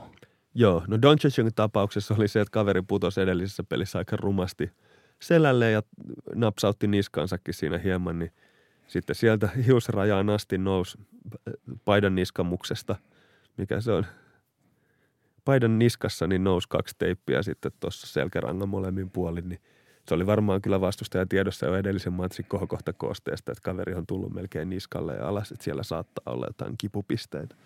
Joo, mutta tähän väliin on hyvä ottaa kuulijakysymys Lotta Maliselta. Miksi jotkut, eli ainakin Westbrook, käyttävät 2 tai 2 kompressiohousuja päällekkäin? Eikö yhdet riittäisi vai onko niistäkään mitään hyötyä? Saati sitten housuja vain yhdellä pitkällä lahkeella. Ensin täytyy todeta, että toi housut, jos on vain yksi pitkä lahja, niin se voi olla aika vaikea koripalloilijalle käyttää kyllä, että hankala juosta semmoisessa. Mutta ne 2 kompressiohousut päällekkäin. No tietenkin tuossa on se, että onhan se nyt kerrospukeutumista, että jos on vain yhdet pitkät kalsarit, niin voi tulla kylmä. Ja sitten semmoinen joku lineaarinen ajattelu, että jos on yhdet housut, on niin kuin hyvä juttu, niin 2 on varmaan sitten tuplasti parempi homma. Mutta voihan siinä olla siis esimerkiksi se, että on noin lyhytvartiset puristavat housut ja sitten vaan sitten semmoiset vähän lämmittävät siinä päällä. Tai sitten haluaa ehkä mahdollisesti reisiin lisälämmitystä tai jotain. Joku tämmöinen tolkku siinä varmaankin on. Jos me ennen kuin mennään tuohon... Anteeksi noista, kun sä nyt pilasit ton yhden lahkeen. Eli siis on olemassa se ratkaisu, että vaan toisessa jalassa on sitten tämmöinen pitkä lahja. Niin naurettiin joskus, olisiko ollut 90-luvulla, Hakim Olajuwonille, josta oli jossain koriskortissa semmoinen kuva, jossa hänellä oli toisessa jalassa tämmöinen, miten mä sanoisin, kertoo ehkä tästä peruslänsimaisesta asetelmasta, siis että oli ihonvärinen lahja. Eli siis tämä, että kun laastarit on tietyn värisiä ja sitten ajatellaan, että semmoinen vaalea iho on se virallinen oikea ihonväri tai jotain, niin toinen lahja, siis tummaihoisella kaverilla oli tämmöinen täysin vaalea. Sitten me hämmästeltiin sitä ja mietittiin, että voiko olla valon aiheuttama tämmöinen efekti, että toinen jalka näyttää niin valkoihoiselta. Mutta sitten joku selitti meille, että sillä on semmoinen sukka siinä jalassa. Joo, tämä opetus on. Mutta ennen kuin mennään tuohon tarkemmin, että miten noi kompressiohousien pitäisi toimia, niin otetaan väliin toinen kysymys Henri Kalliokoskelta. Mikä funktio heittokäden hihalla tarkalleen ottaen on? No tämä nyt oli semmoinen, että itse en ole niin heittäjä, että siihen mitään hihoja tarttisin. Niin katsottiin parhaaksi kysyä sitten joltain oikealta heittäjältä ja kuulija kysymykseen saadaan siis kuulija vastaus Tuomas Iisalolta, joka ensimmäisenä halusi korostaa sitä, että nyt puhutaan oikealle henkilölle, koska hän oli ensimmäinen heittohiha, aluspaita ja alushousupelaaja korisliigassa. Ja muun muassa tämä on, täytyy hattua nostaa, että Tuomas on siis ollut ensimmäinen korisliigapelaaja, joka on käyttänyt alushousuja, ainakin omien sanojensa mukaan. Joo, ja tämmöisten heittohihan käyttäminen oli hänelle niin kuin oma idea. Hän 2007 kaudella oli loukannut kyynärpäänsä ja sitten, tai 2007 kesällä oli loukannut kyynärpäänsä ja sitten otti tämmöisen lämmittävän heittohihan käyttöön, joka toimi tämmöisen hermovamman jäljiltä erittäin hyvin. Ja hän totesi, että itse asiassa paras kombinaatio oli se, että oli tämmöinen pitkähihainen kompressiopaita ja sitten siihen sen alle oli vielä ujutettu tämmöinen heittohiha. Ja jostain syystä sitten Koripalloliitto ei ollut samaa mieltä ja yritti silloin 2007-2008 kaudella niin kieltää Iisaloa pelaamasta tämmöisellä aluspaidalla. Eli Koripalloliitolla ja NBAlla on jotain yhteistä siis. Joo. Reagoidaan kieltämällä. Ja hän oli sitten hieman hämmentynyt siitä, koska kyseessä oli tämmöinen terveyteen liittyvä asuste. Ja hän oli silloin niin kuin maajoukkueen harjoitusringissä, että olisi niin kuin voinut kuvitella, että hänellä olisi ollut vähän jopa hihoja tähän juttuun sanoakin jotain. Mutta ilmeisesti siihen maailman aikaan sitä pidettiin hölmön näköisenä ja sitten liitto halusi, että liigapelaajat eivät tarkoituksella hölmöltä näyttäisi. Mä muistelen, oli varmaan noihin aikoihin, niin oli jotain juttua tuli, että oli tämmöinen tieto, että aluspaitaa sai käyttää vain lääkärin todistuksen omaavat henkilöt. Mä oon mennyt saada joskus turpaani samasta aiheesta kakkosdivarissa, mutta ei mennä siihen. Sitten samoihin aikoihin Iisalo huomasi sitten tykkäävänsä kompressioasusteista muutenkin. Ja ylipäätään nämä kompressioasusteet tuli ajankohtaiseksi joskus 2005 tietämillä. Eli sitä ennen niitä oli mahdoton löytää ja kun hänellä oli takareisivamma ollut aikaisemmin, niin siihen löytyi vain ja ainoastaan tämmöistä Rebandin jonkunnäköiset sukelluspukuhousut. Oletan, että tässä viitataan noihin tuommoiseen niin kuin märkäpukumateriaaliin. Ilmeisesti joo. Eikä semmoiseen täyskumiseen kuivapukuun. Jonka funktio oli se, että perse hikosi ihan saatanasti. Pahoittelen, että puhun ruotsia, mutta tämä oli siis Tuomaksen suora lainaus. Niin. Eli nämä Rebandin böksyt oli semmoista, ne auttoi siihen, jos takapuolella oli liian kuiva. Ja se, minkä takia Iisalo tykkäsi näistä kompressioasusteista peliurallaan, niin oli se, että Suomessa salien lämpötilat vaihteli paljon ja esimerkiksi hänen edustamansa Kouvojen salissa Mansikkahoilla oli talvisi erittäin kylmä.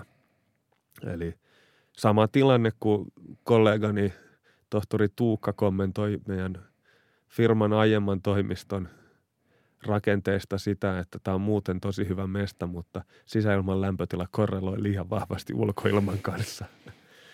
Niin.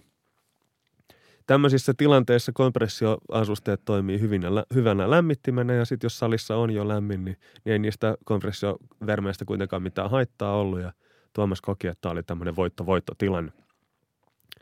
Ja uransa loppupuolella niin Tuomas kärsi toistuvista takareisivammoista, joihin nämä kompressiohousut auttoi ja erityisesti siis nämä pitkät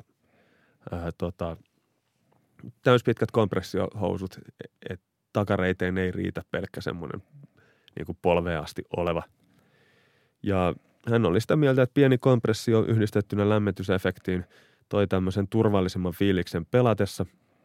Ja usein käytti lyhyitä kompressiohousuja alla ja sitten pitkiä niiden päällä vielä talvisin. Eli oli oikeasti tällä kaksien housujen taktiikalla liikenteessä. Tähän sitten mahdolliset kalsarit ja pelihousut vielä sitten päälle. Tai siis jossain järjestyksessä. Alle tai päälle. Tuomaksen tapauksessa siis käyttöajo vahvasti funktio. Häntä ei haitannut se, miltä ne näytti, vaikka useimmat ulkopuoliset tuntu keskittyvän siihen niiden niin kuin ulkonäköön. Joko liitto niitä kieltäessään tai sitten esimerkiksi me tässä kaiken näköisille kalsareille höhötellessämme. Voin kuvitella, että vieraillessa jossain tuolla susirajalla, niin paikalliset fanit eivät myöskään ehkä ottaneet niin lämmöllä vastaan tämmöistä kompressio pukeutunutta pelaajaa. Ja näitä Iisalo piti hyödyllisimpinä. Jossain vaiheessa pelasi myös pehmustetuilla housuilla tai paidoilla, mutta siihen aikaan ne tuntui jotenkin kömpelöiltä, että ilmeisesti ne toppaukset oli vähän jäykempiä ja paksumpia kuin nykyään. Mutta saattoi niitäkin käyttää, jos oli tullut vaikka osumaan lonkkaan tai reisien alueelle, niin sitten pisti siihen pehmusteet päälle, että ei ainakaan tulisi heti uutta osumaa. Ja on myös käyttänyt loukkaantumisten jälkeen nilkkatukia ja polvikompression lämmitintä. Ja nekin on ilmeisesti ihan toimivia pelejä. Joo, no mä kysyn tästä sitten Tuomakselta tämmöisen tarkentavan kysymyksen, että onko nämä enemmän niin kuin fysiologista vai psykologista merkitystä näillä asusteilla, niin Tuomas ainakin sanoi, että ainakin tämä kimmoke oli hänelle puhtaasti fysiologinen, eli se tavallaan se tukeva ja puristava vaikutus nimenomaan on se jolla on merkitystä, mutta toki totesi, että niistä on vaikea luopua, kun on tottunut käyttämään, että vaikka ei olisikaan enää mitään loukkaantumista, niin aina tulee tämmöinen mukavampi ja tutumpi tunne pelata sitten noissa kompressiasuissa. Joo. Sitten mä esitin vielä tarkentavan kysymyksen Tuomakselle siitä, että no mitäs noi kinesioteippaukset. Ja hän sanoi, että häntä on kinesioteipattu, mutta tehosta ei osaa sanoa. Ei ainakaan ollut samanlainen konkreettinen apu kuin kuten nämä kompressioasusteet. Mutta loppujen lopuksi halusi alleviivata sitä, että näistä tämmöisistä vermeistä niin ei välttämättä ole hirveästi harrastelijalle apua. Että useimmat huippu-urheilijat, niin heillä on uskomattoman herkkä kroppa ja he tunnistaa pienetkin muutokset siinä. Eli se voi olla joko hyvä tai huono asia, mutta nämä huippu-urheilijat on oman kehonsa asiantuntijoita. Ja hänellä oli tapana kokeilla todella paljon erilaisia juttuja löytääkseen ne parhaat mahdolliset yhdistelmät. Ja tämä johti siihen, että esimerkiksi kenkien kanssa hänestä tuli todella valikoiva ja hän käytti ainoastaan Niken kenkiä ja niistäkin vaan näitä Zoom-vaimennettuja malleja. Ja sitten ongelma oli siinä se, että tästä osajoukosta piti sitten aina löytää semmoinen kenkä kunkin vuoden mallistosta, joka hänelle sopii. Ja kuulemma huomasi heti, jos seuraavan kauden malli oli jotenkin huonompi kuin edellinen, niin se heti pisti jalkaan sitten. Ja hän sanoi, että kaikki pelaajat ei tietenkään ole samanlaisia, mutta hänellä oli aika vahvoja tällaisia haasteita, että sitten takertui hieman esimerkiksi tähän kenkien valkkaamiseen ja semmoiseen hienosäätämiseen tälläkin osalla. Kiitokset Tuomakselle näistä vastauksista ja tietenkin myös kysyjille Ollille ja Jirkalle ja keitä tässä oli.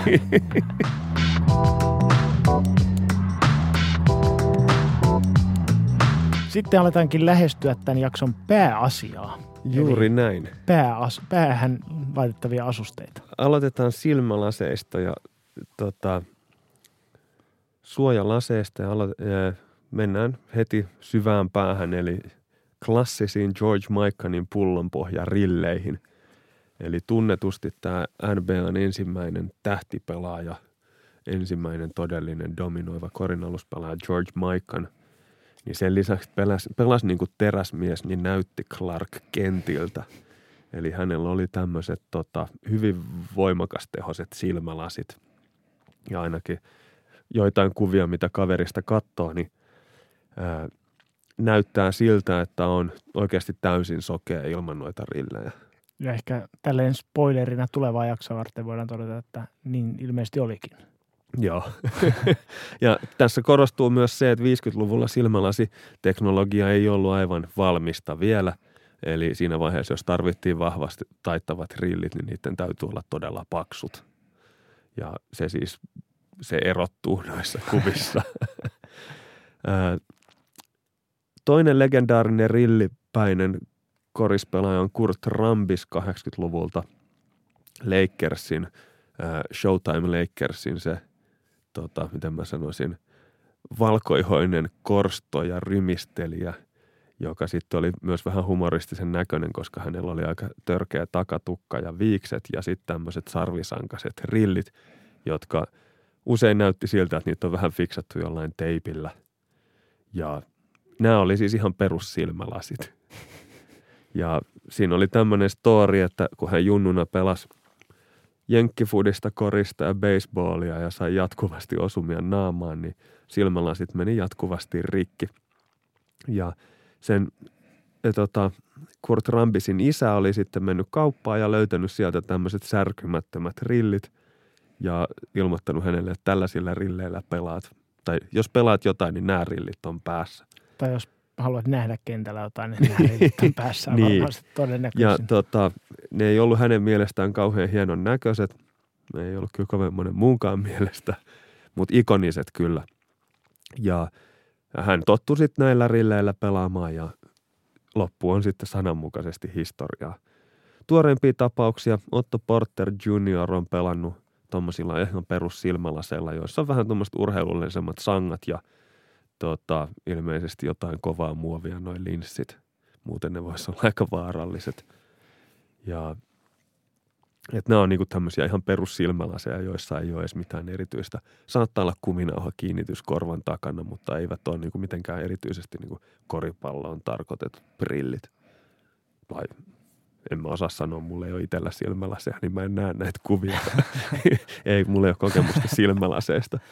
Niin vaikea sanoa, että minkälaiset silmälasit olisi koripallon tarkoitettu. No esimerkiksi Horace Grantin klassiset nämä tämmöiset sukelluslasin näköiset sukelluslasit vahvuuksilla. Eli Chicago Bullsin dynastia 90-luvun lopulla, niin nelospaikka Horace Grant oli tunnettu siitä. 90-luvun alkupuolella itse asiassa Horace Grant vaikutti. Totta. Bullsissa. Totta, olet oikeassa. Olen väärässä.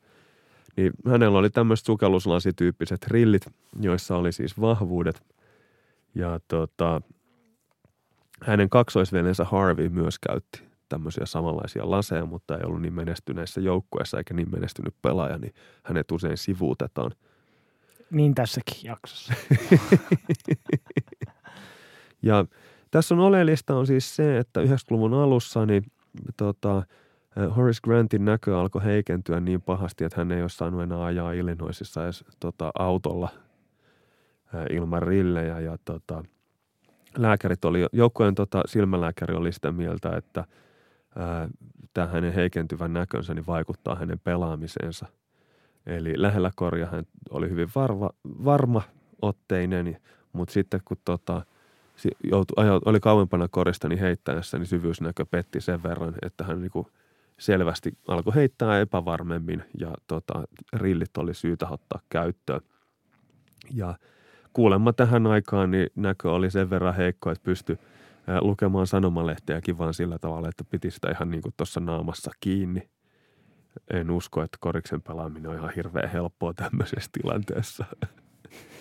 Ja Ja sitten hänelle tehtiin tämmöiset hänen vahvuuksillaan tällaiset vähän niin kuin sukelluslasityyppiset gogglesit, jotka olivat erittäin suuri menestys.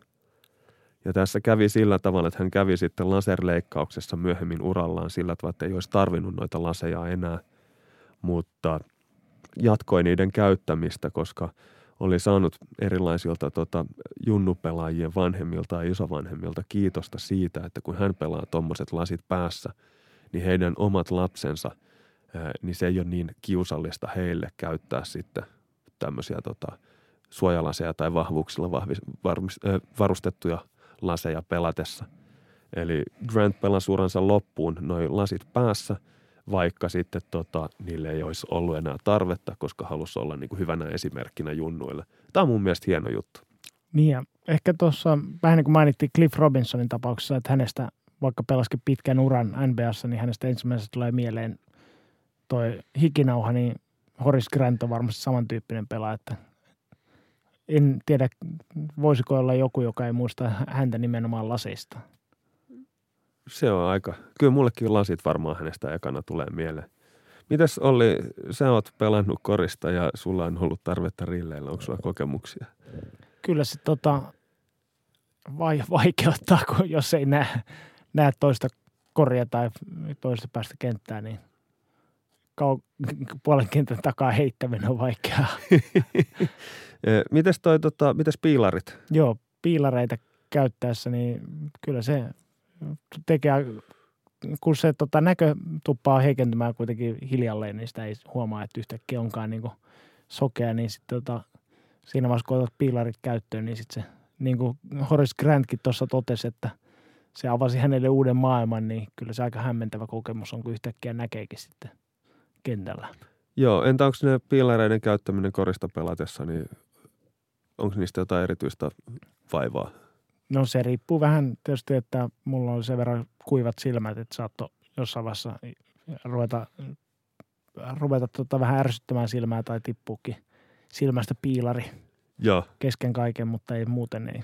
Joo. Muuten ei sitten kun joskus näkee noita, että NBA:ssa tulee pelikatkoja sen takia, että joltain putoaa piilari ja sitten huoltaja tuo uutta linssiä. Joo, se on todella niin kuin sattuu silmiä oikein katsoa, kun sieltä joku kaivaa sen sieltä lattiarajasta ja siitä vaan työntää takaisin silmään, niin se ei voi tuntua hirveän mukavalta.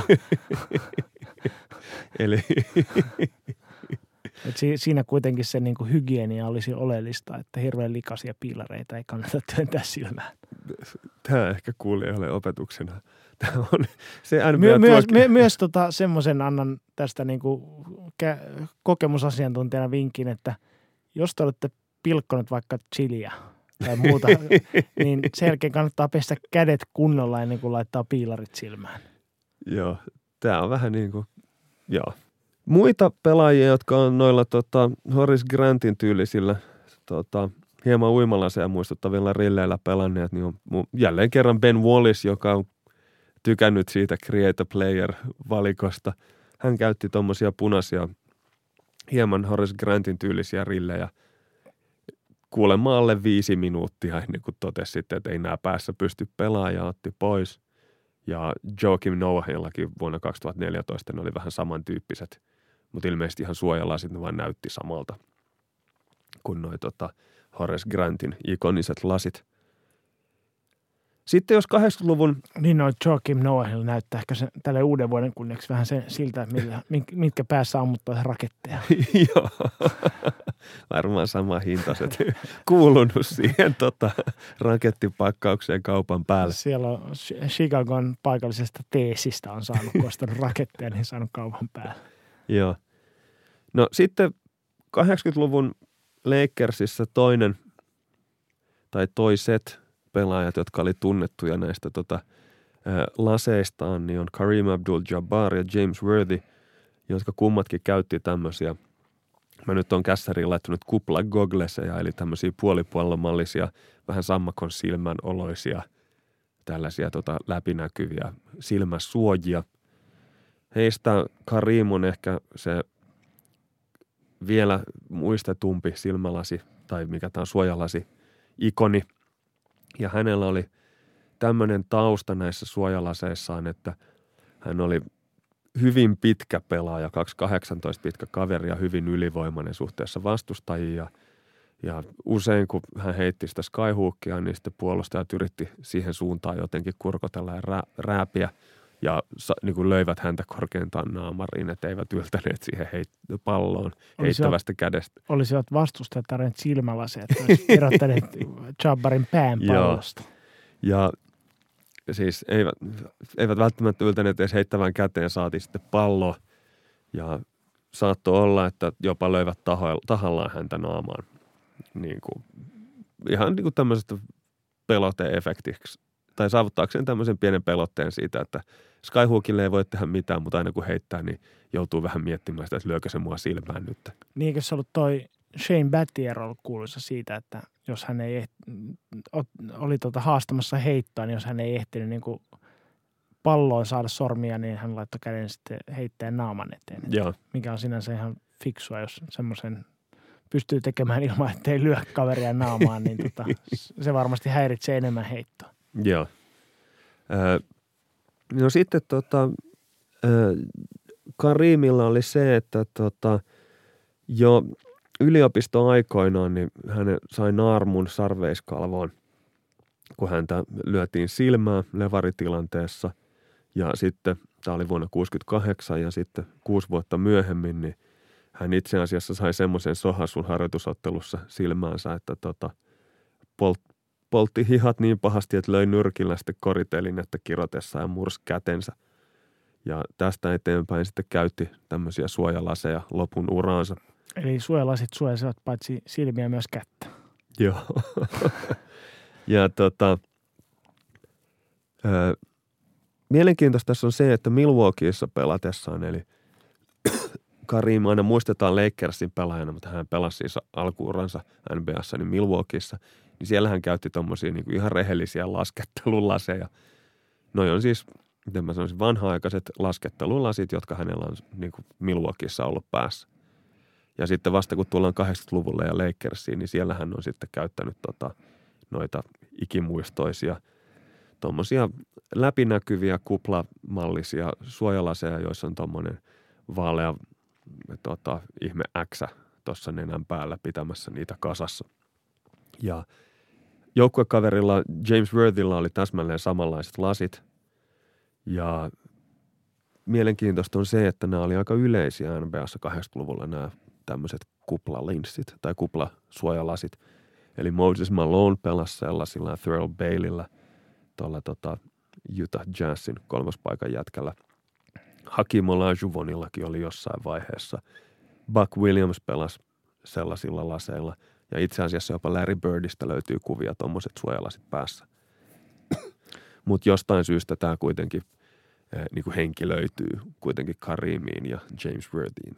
Niin sen verran vahvasti henki löytyy, että tässä oli Magic Johnson oli oma elämän kerrassaan muistellut, että Kareem Abdul-Jabbarin viimeisessä ottelussa niin olivat Lakers ja Celticsin pelaajat, vastustajoukkojen Celticsin pelaajat, niin kaikki pelaajat käyttäneet näitä kuplalaseja ja kaikkien pelaajien oli pitänyt yrittää skyhookiakin kerran ottelun aikaan. Tämä on sinänsä mielenkiintoinen muistikuva, koska Kareemin vika varsinaisen runkosarjan otteluun niin oli Seattlea vastaan ja uran vikapeli oli Detroitia vastaan finaaleissa.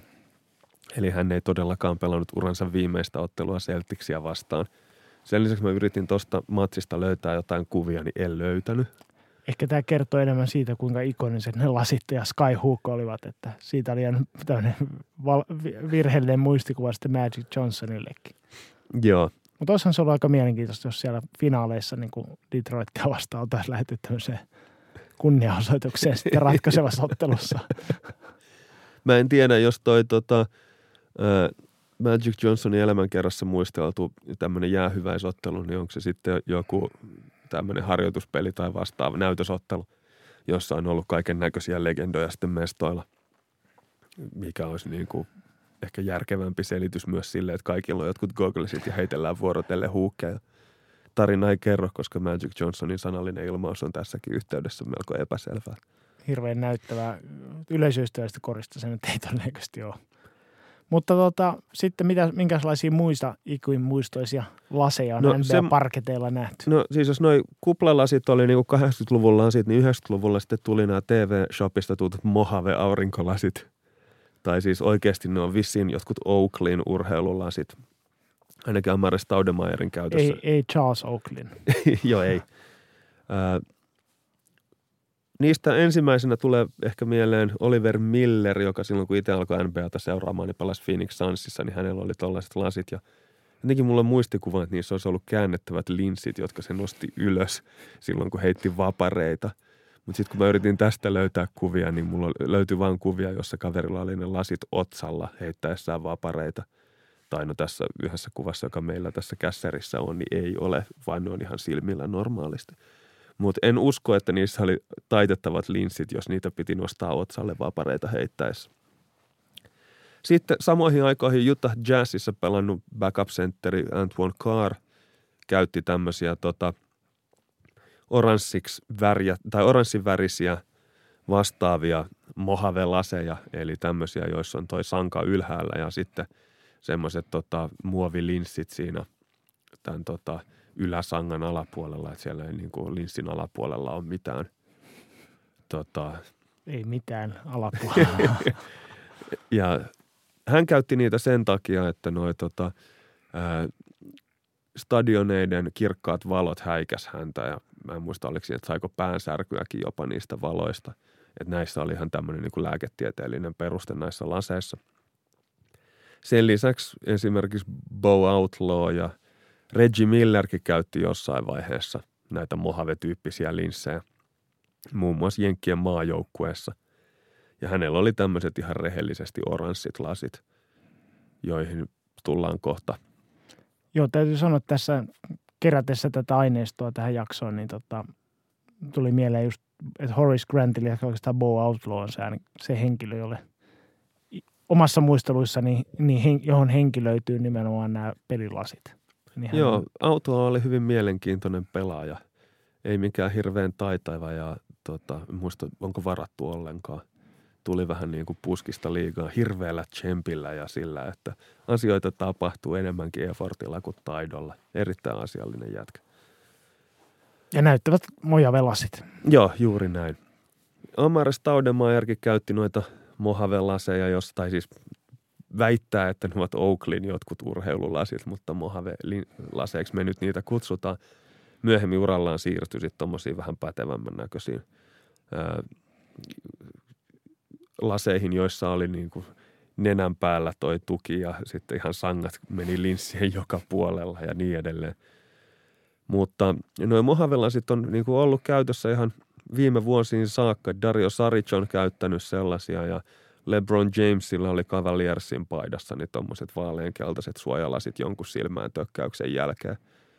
Ja sitten Dwayne Wade käytti 2011 niin tommosia oransseja Mojave-laseja, joiden väri ei mun mielestä poikkea millään noista Reggie Millerin lasien linssien sävystä. Mutta tästä tuli silloin 2011 jonkunnäköinen, miten sanotaan, Googlegate. Tuli taas vääntöä siitä, että liiga halusi kieltää nämä värjätyt linssit sen takia, että niillä voi saada etua pelissä, koska vastustaja ei näe mihin kattoo. Eli tämmöinen pokeripöydästä tuttu, että pidetään aurinkolaseja ylösalaisin silmillä, että näytetään vähän oudolta ja ilmeitä on vaikeampi lukea, niin samassa hengessä niin tummat lasit, niin että vastustaja ei tiedä, mitä sä juonit. No look päässeistäkin sitten. Mä en tiedä, meneekö niistä teho kokonaan sitten. Mutta joo, loppujen lopuksi sitten kompromissi oli se, että Wade käytti hieman vaaleampia linssejä. Eli ilmeisesti oli käynyt sitten joku liigan edustaja katsomassa, että Wadeilla on ne lasit päässä ja pystyi sitten sanomaan sillä perusteella, että nyt hän katsoo tuohon suuntaan, joten nämä eivät estä tulkitsemasta hänen katseensa suuntaan.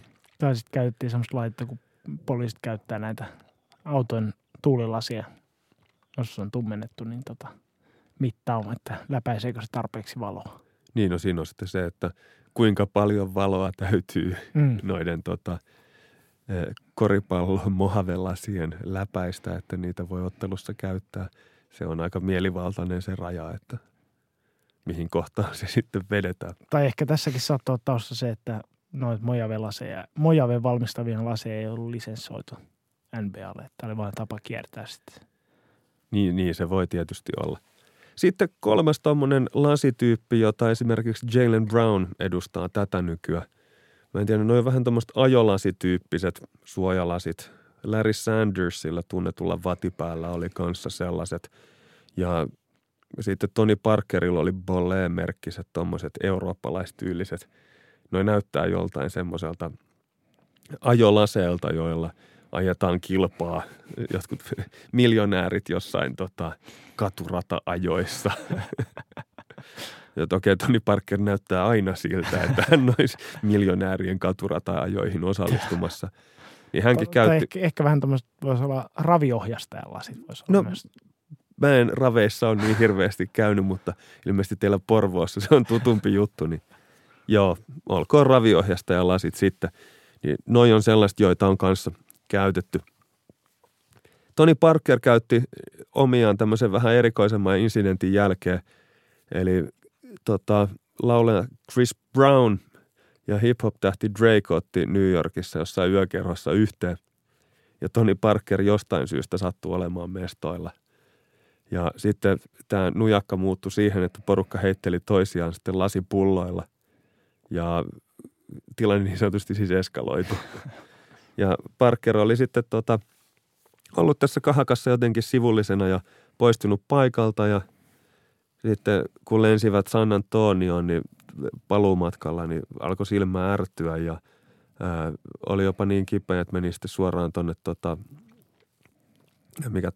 päivystykseen silmänsä kanssa. Ja kävi ilmi, että hänellä oli sitten sarveiskalvossa naarmu, koska oli ollut kuin lasinsiru silmässä.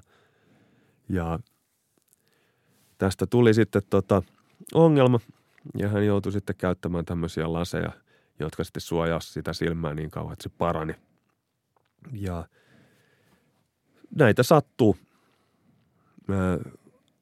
Basketball Goggles sivuston asiantuntijat oli sitä mieltä, että nämä lasit, nämä hänen miljonääri raviohjastajan lasinsa oli niin sanotut Pyramex Highlander safety glassit, mutta tästä ei ole varmaa tietoa, niin me ei laiteta päätämme tästä pantiksi.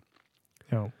Sitten mielenkiintoinen suojalasien tämmöinen erikoistapaus on champagne-lasit, jotka esimerkiksi Toronto Raptorsin mestaruusjuhlissa oli selvästi esillä. Ja tämä on siis eri asia kuin beer goggles, jossa muutaman kaljan jälkeen niin seuralainen tai mahdollinen seuralainen alkaa näyttääkin yhtäkkiä viehättävämmältä vähän niin kuin pullon läpi. Taitaa näissä NBA-ympyröissä käyty champagnelaiset olla yleensä tämmöisiä laskettelulasityyppisiä. Joo, ja vastaavasti sitten Jenkkien naisten futismaajoukkueen niin käytti kesällä 2019 tämmöisiä laskettelulaseja juhliessaan. Ja näiden tämmöisten champagne-lasien historia on baseballista. Eli 50-luvulla, kun alettiin juhlia champagnella, siihen asti oli siis ryypätty vaan kaljaa mestaruusjuhlissa, niin tuli sitten sitä niin kuin champagnen roiskuttaminen mukaan. Ja sitten ongelma oli se, että tätä champagnea meni silmiin ja se saattoi silmiä ärsyttää, niin ilmeisesti New York Metsin Bobby Ojeda 86 olisi ollut ensimmäinen pelaaja, joka käytti suojalaseja champagnea roiskuttaessaan. Ja sitten vähän tilanteesta riippuen, niin nämä suojalasit on ollut joko laskettelulaseja tai sitten uimalaseja, riippuen siitä, että haluaako, että se uimalasien kuminauha kiristää päätä todella tuskallisesti siinä, kun yrittää juhlia, vai sitten vähän semmoinen rennompi laskettelulasimeininki. Ja näitä on kritisoitu osittain sen takia, että kun tämmöisen niin kuin juhlinnan pitäisi olla jotenkin tämmöistä spontaani, niin kuin innostuksen osoitus. Ja ilmeisesti näistä on fanien silmissä ainakin mennyt fiilis tästä hommasta, kun juhlinta on semmoista laskelmoitua ja erityisen siistiä ja levitetään ensin jotkut pressut suojaamaan kaikkea arvokasta ennen kuin sitten vähän roiskutellaan champagnea sillä tavalla, että kaikkien silmät on varmasti suojattu. Kaskojen seuraavaksi laitetaan joku kuivapuu päälle ja sitten laitetaan istumaan johonkin kylpyammeeseen ja siellä saatte läträtä sitten champagnella.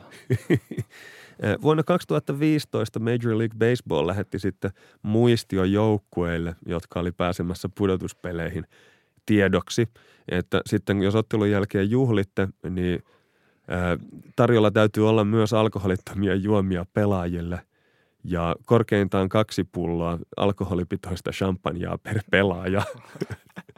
Ja tätä champagnea pitäisi pääasiallisesti käyttää tähän niin kuin suihkuttamistarkoitukseen. Ja sitten ainoa muu alkoholi, joka sallitaan juhlissa, on olut. Ja sitten sen lisäksi näiden seurojen pitäisi muistuttaa pelaajia ja henkilökuntaa, että juhlivat vastuullisesti. Ja sen lisäksi seurojen täytyisi järjestää tai varmistaa, että kaikilla on kyyti kotiin näistä juhlista, ettei kukaan vahingossa sitten ajaudu autorattiin sen takia, että ei ole selvää kuskia, kun ollaan roiskuteltu määrämittainen määrä champagnea siihen kylpyammeessa suihkuverhon takana lasit päässä. Tästä on myös sitten silmälääkärin näkemys. Niin tai ehkä tuohon vielä, niin tuossa on, vaikka tuntuu vähän niin kuin hassulta toi memo, niin kyllä tuossa tietysti tämmöisiä niin kuin alkoholikulttuuriin on Ootas mä korkkasin ihan kaljan justiin. On hyvä niin kuin kiinnittää huomiota, että ei se varmaan niin kuin liigojenkaan niin kuin tarkoitus ei ole antaa semmoista kuvaa, että juhlimiseen liittyy aina väistämättä alkoholin käyttö. Joo, tuossa on siis semmoisia keissejä, tai siis tässä pläräillessä en kirjoittanut muistiin, tuli vastaan, että jollain baseball-mestarilla niin oli joukkueessa joku tunnetusti alkoholi- ja huumeongelmista kärsinyt pelaaja, niin hänelle niinku tavallaan hänet huomioidakseen niin joukkue sitten juhli inkivääriolueella tai siis mikä tämä on ginger beerillä sillä tavalla, että alkoholin kanssa ei läträtty. Ja sitten kaveri vaihtoi kamat ja poistui ja sitten sen jälkeen alkoi niinku rellestäminen.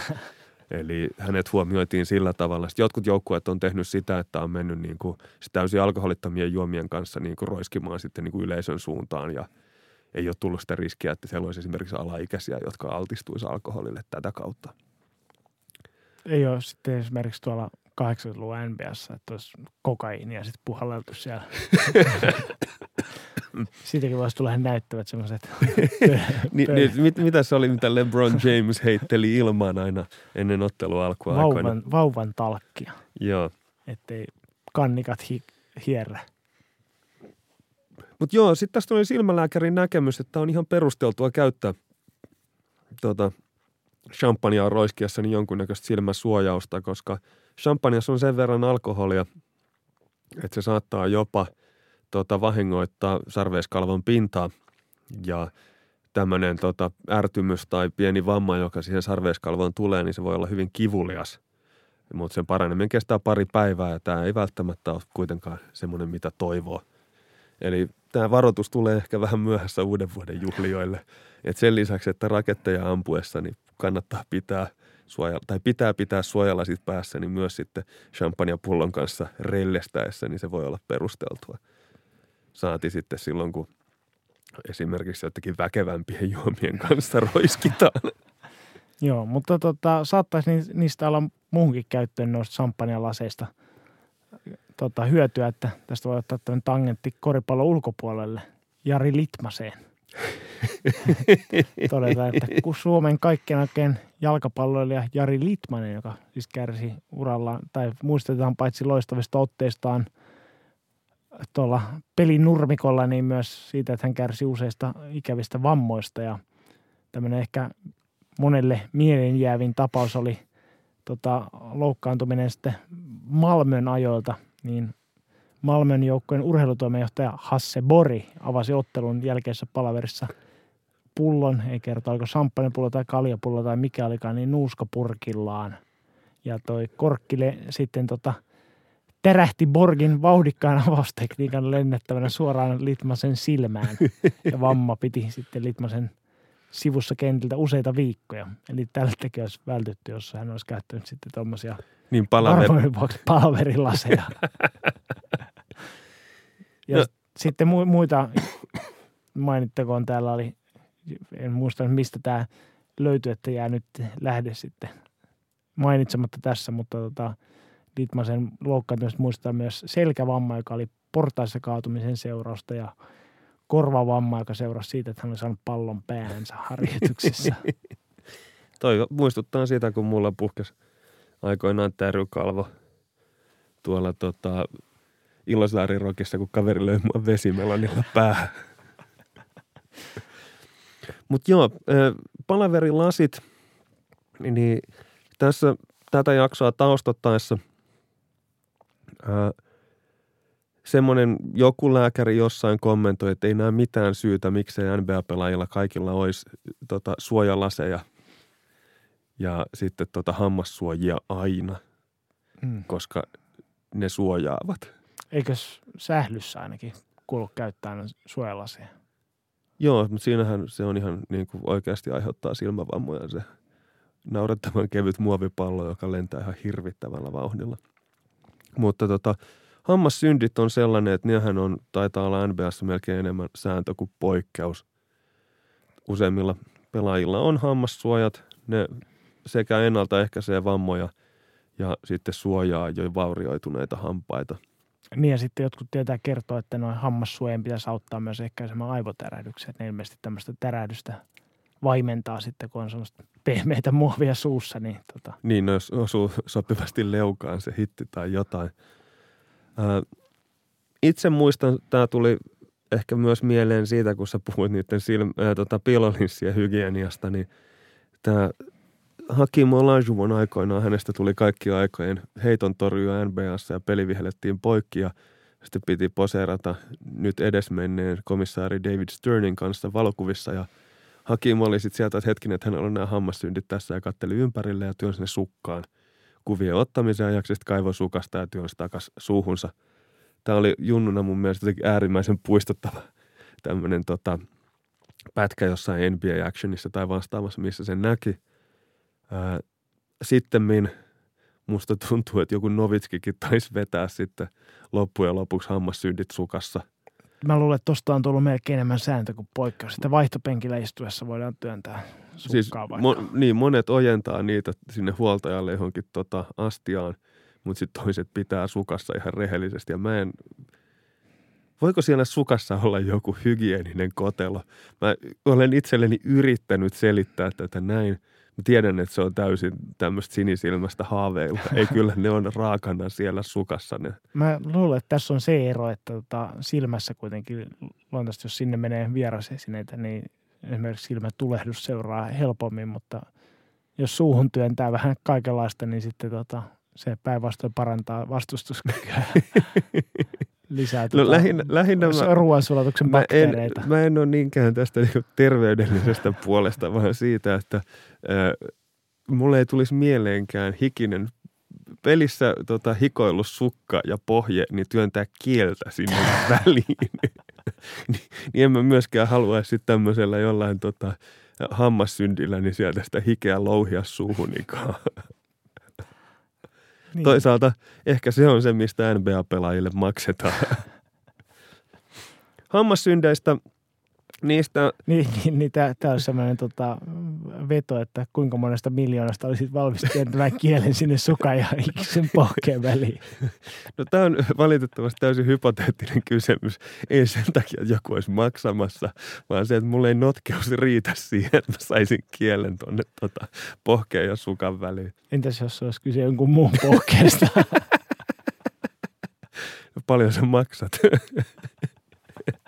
Ja tässä nyt kuulijoille tiedoksi, että täällä parhaillaan niin Jirka hamua kielellä on sukkaan. Niin. No niin, jos palataan tähän asiasisältöön, niin ehkä ikonisin hammassynti pelaaja tällä hetkellä NBA:ssa on Steph Curry, jolla on, mä en tiedä onko noin pari numeroa liian isot nuo hammassyndit, onko kyseessä veljen hammassuojat vai mistä on kyse, kun ei millään tunnu pysyvän suussa. Täytyy sen verran vetää mattoa. Mä oletan, että kyllä kaikilla NBA-peleillä on mittojen mukaan. Kiitos. En oikeasti uskonut tuohon. Lähinnä siis tämä, että Steph Currylla on jonkunnäköinen tämmöinen, mä en tiedä, ei se nyt pakkoliike ole, mutta tämmöinen maneeri. Eli ottaa niitä hammassyntejä koko ajan pois suusta ja louskuttaa niitä niinku kuolaimia. Ja se on jopa semmoinen, että se häiritsee Warriorsin matsien katsomista ja on pääasiallinen syy, miksi mä en pidä Steph Currysta.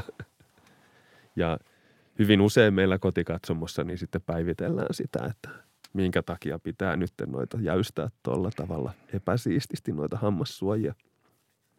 Siinä on vissiin oikeasti joku samanlainen juttu, kun Novitski nykii pelipaidan olkainta jatkuvasti. Eli se on joku tämmöinen, vähän jos jännittää tai muuta, niin sitten on perusmaneereja, mitä syntyy. Onneksi hammassuojat ei kuitenkaan yleensä ole NBA:ssa näkyvissä. Se voi olla vähän samanlainen kuin vaikka nyt koira alkaa läähättää, jos se on hämmentynyt. Tästä en tiedä. Oletko sitä mieltä, että Steph Curryn peli näyttää sille, että hän on hämmentynyt? Ei, mutta mä en tiedä, onko nämä erityisesti semmoisissa tilanteissa, että jotain odottamatonta tapahtuu, niin se on tapa käsitellä sitten fyysisesti. Olisiko se näin? Täytyypä sitten, kun Curry tervehtyy ja palaa kentille, eli katsoa, että missä tilanteessa. Hämmentyykö hän siitä, että kohta on ylösheitto, niin täytyy louskuttaa niitä hammassyndejä sitten siinä kameran edessä. Onneksi nuo hammassyndit ei yleensä ole näkyvillä, eli NBA-pelaajat ei ole voineet lähteä siihen, että heillä olisi Dracula-hampaita tai jotain muuta sellaista, jolla voisi niinku yrittää erottua massasta. NFL:ssähän, kun pelaajilla on ne hammassyndit, jotka roikkuu siitä kasvoja suojaavasta ristikosta yleensä vissiin jollain lenkillä, niin niissähän on sitten jotain pedon hampaita jollain ja niin edelleen. Ne on lähinnä aika humoristisen näköisiä. Joo, ja taitaa olla, että paria kertaluokkaa isompia ja järeämpiä hammassuojia käyttää NFL:ssä. No on paria kertaluokkaa isompia kontakteja myös. Joo. Siirrytäänkö sitten seuraavaan aiheeseen? Noniin, sitten alkaa koettaa hetki, jota täällä eriössä on odotettu. Joo, pääasiallinen syy, minkä takia tämä jakso on syntynyt, on se, että itse henkilökohtaisesti on aina pitänyt näistä NBA-pelaajien suojanaamareista, eli näistä maskeista, joita pelaajat käyttää silloin, kun on tullut osumaan nenään tai naaman seudulle ja pitää sitten mahdollisesti hieman murtuneita luita suojata sen aikaa, että ne niin kuin luutuu paikalleen. Ja jotenkin musta tuntuu, on aina tuntunut silleen, että ne on jotenkin siistin näköisiä ne maskit ja monessa tilanteessa saa ne pelaajat jopa näyttää jonkunnäköisiltä supersankareilta. Ja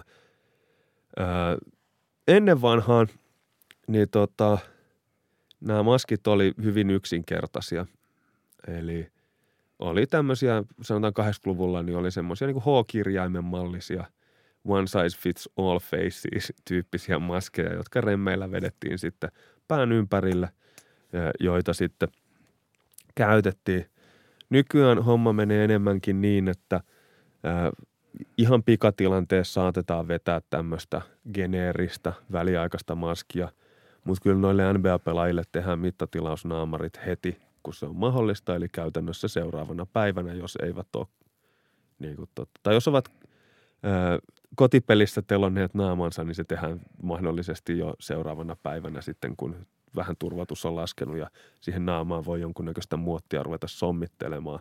Luulisi, että no ei kuitenkaan niin suuri kustannuserä, että niitä kannattaa esimerkiksi tehdä valmiiksi jo ennen loukkaantumista. Siinä voi olla se, että esimerkiksi jos nenä murtuu tosi pahasti, niin sen maskin täytyy olla sellainen, että se on nenästä irti sentin verran joka suunnassa. Niin ja se, että se nenä saattaa näyttää hyvin erilaiselta niin iskun jälkeen. Niin, nenä saattaa näyttää iskun jälkeen erilaiselta ja sitten voi olla sillä tavalla, että jos poskipää menee, niin sitten täytyy olla sen maskin sellainen, että se kohdistaa kaiken paineen muualle kuin annettuun poskipäähän. Kohdistaa sitä siihen nenään kaiken muualle. Niin se ei välttämättä ole mahdollista. En valmis niin siinä vaiheessa, kun on tämä mediapäivä ennen kauden alkua, niin otetaan kaikkien jätkien naamoista valokset, ja joiden perusteella voidaan sitten tehdä maskit kaikkiin mahdollisiin vammoihin.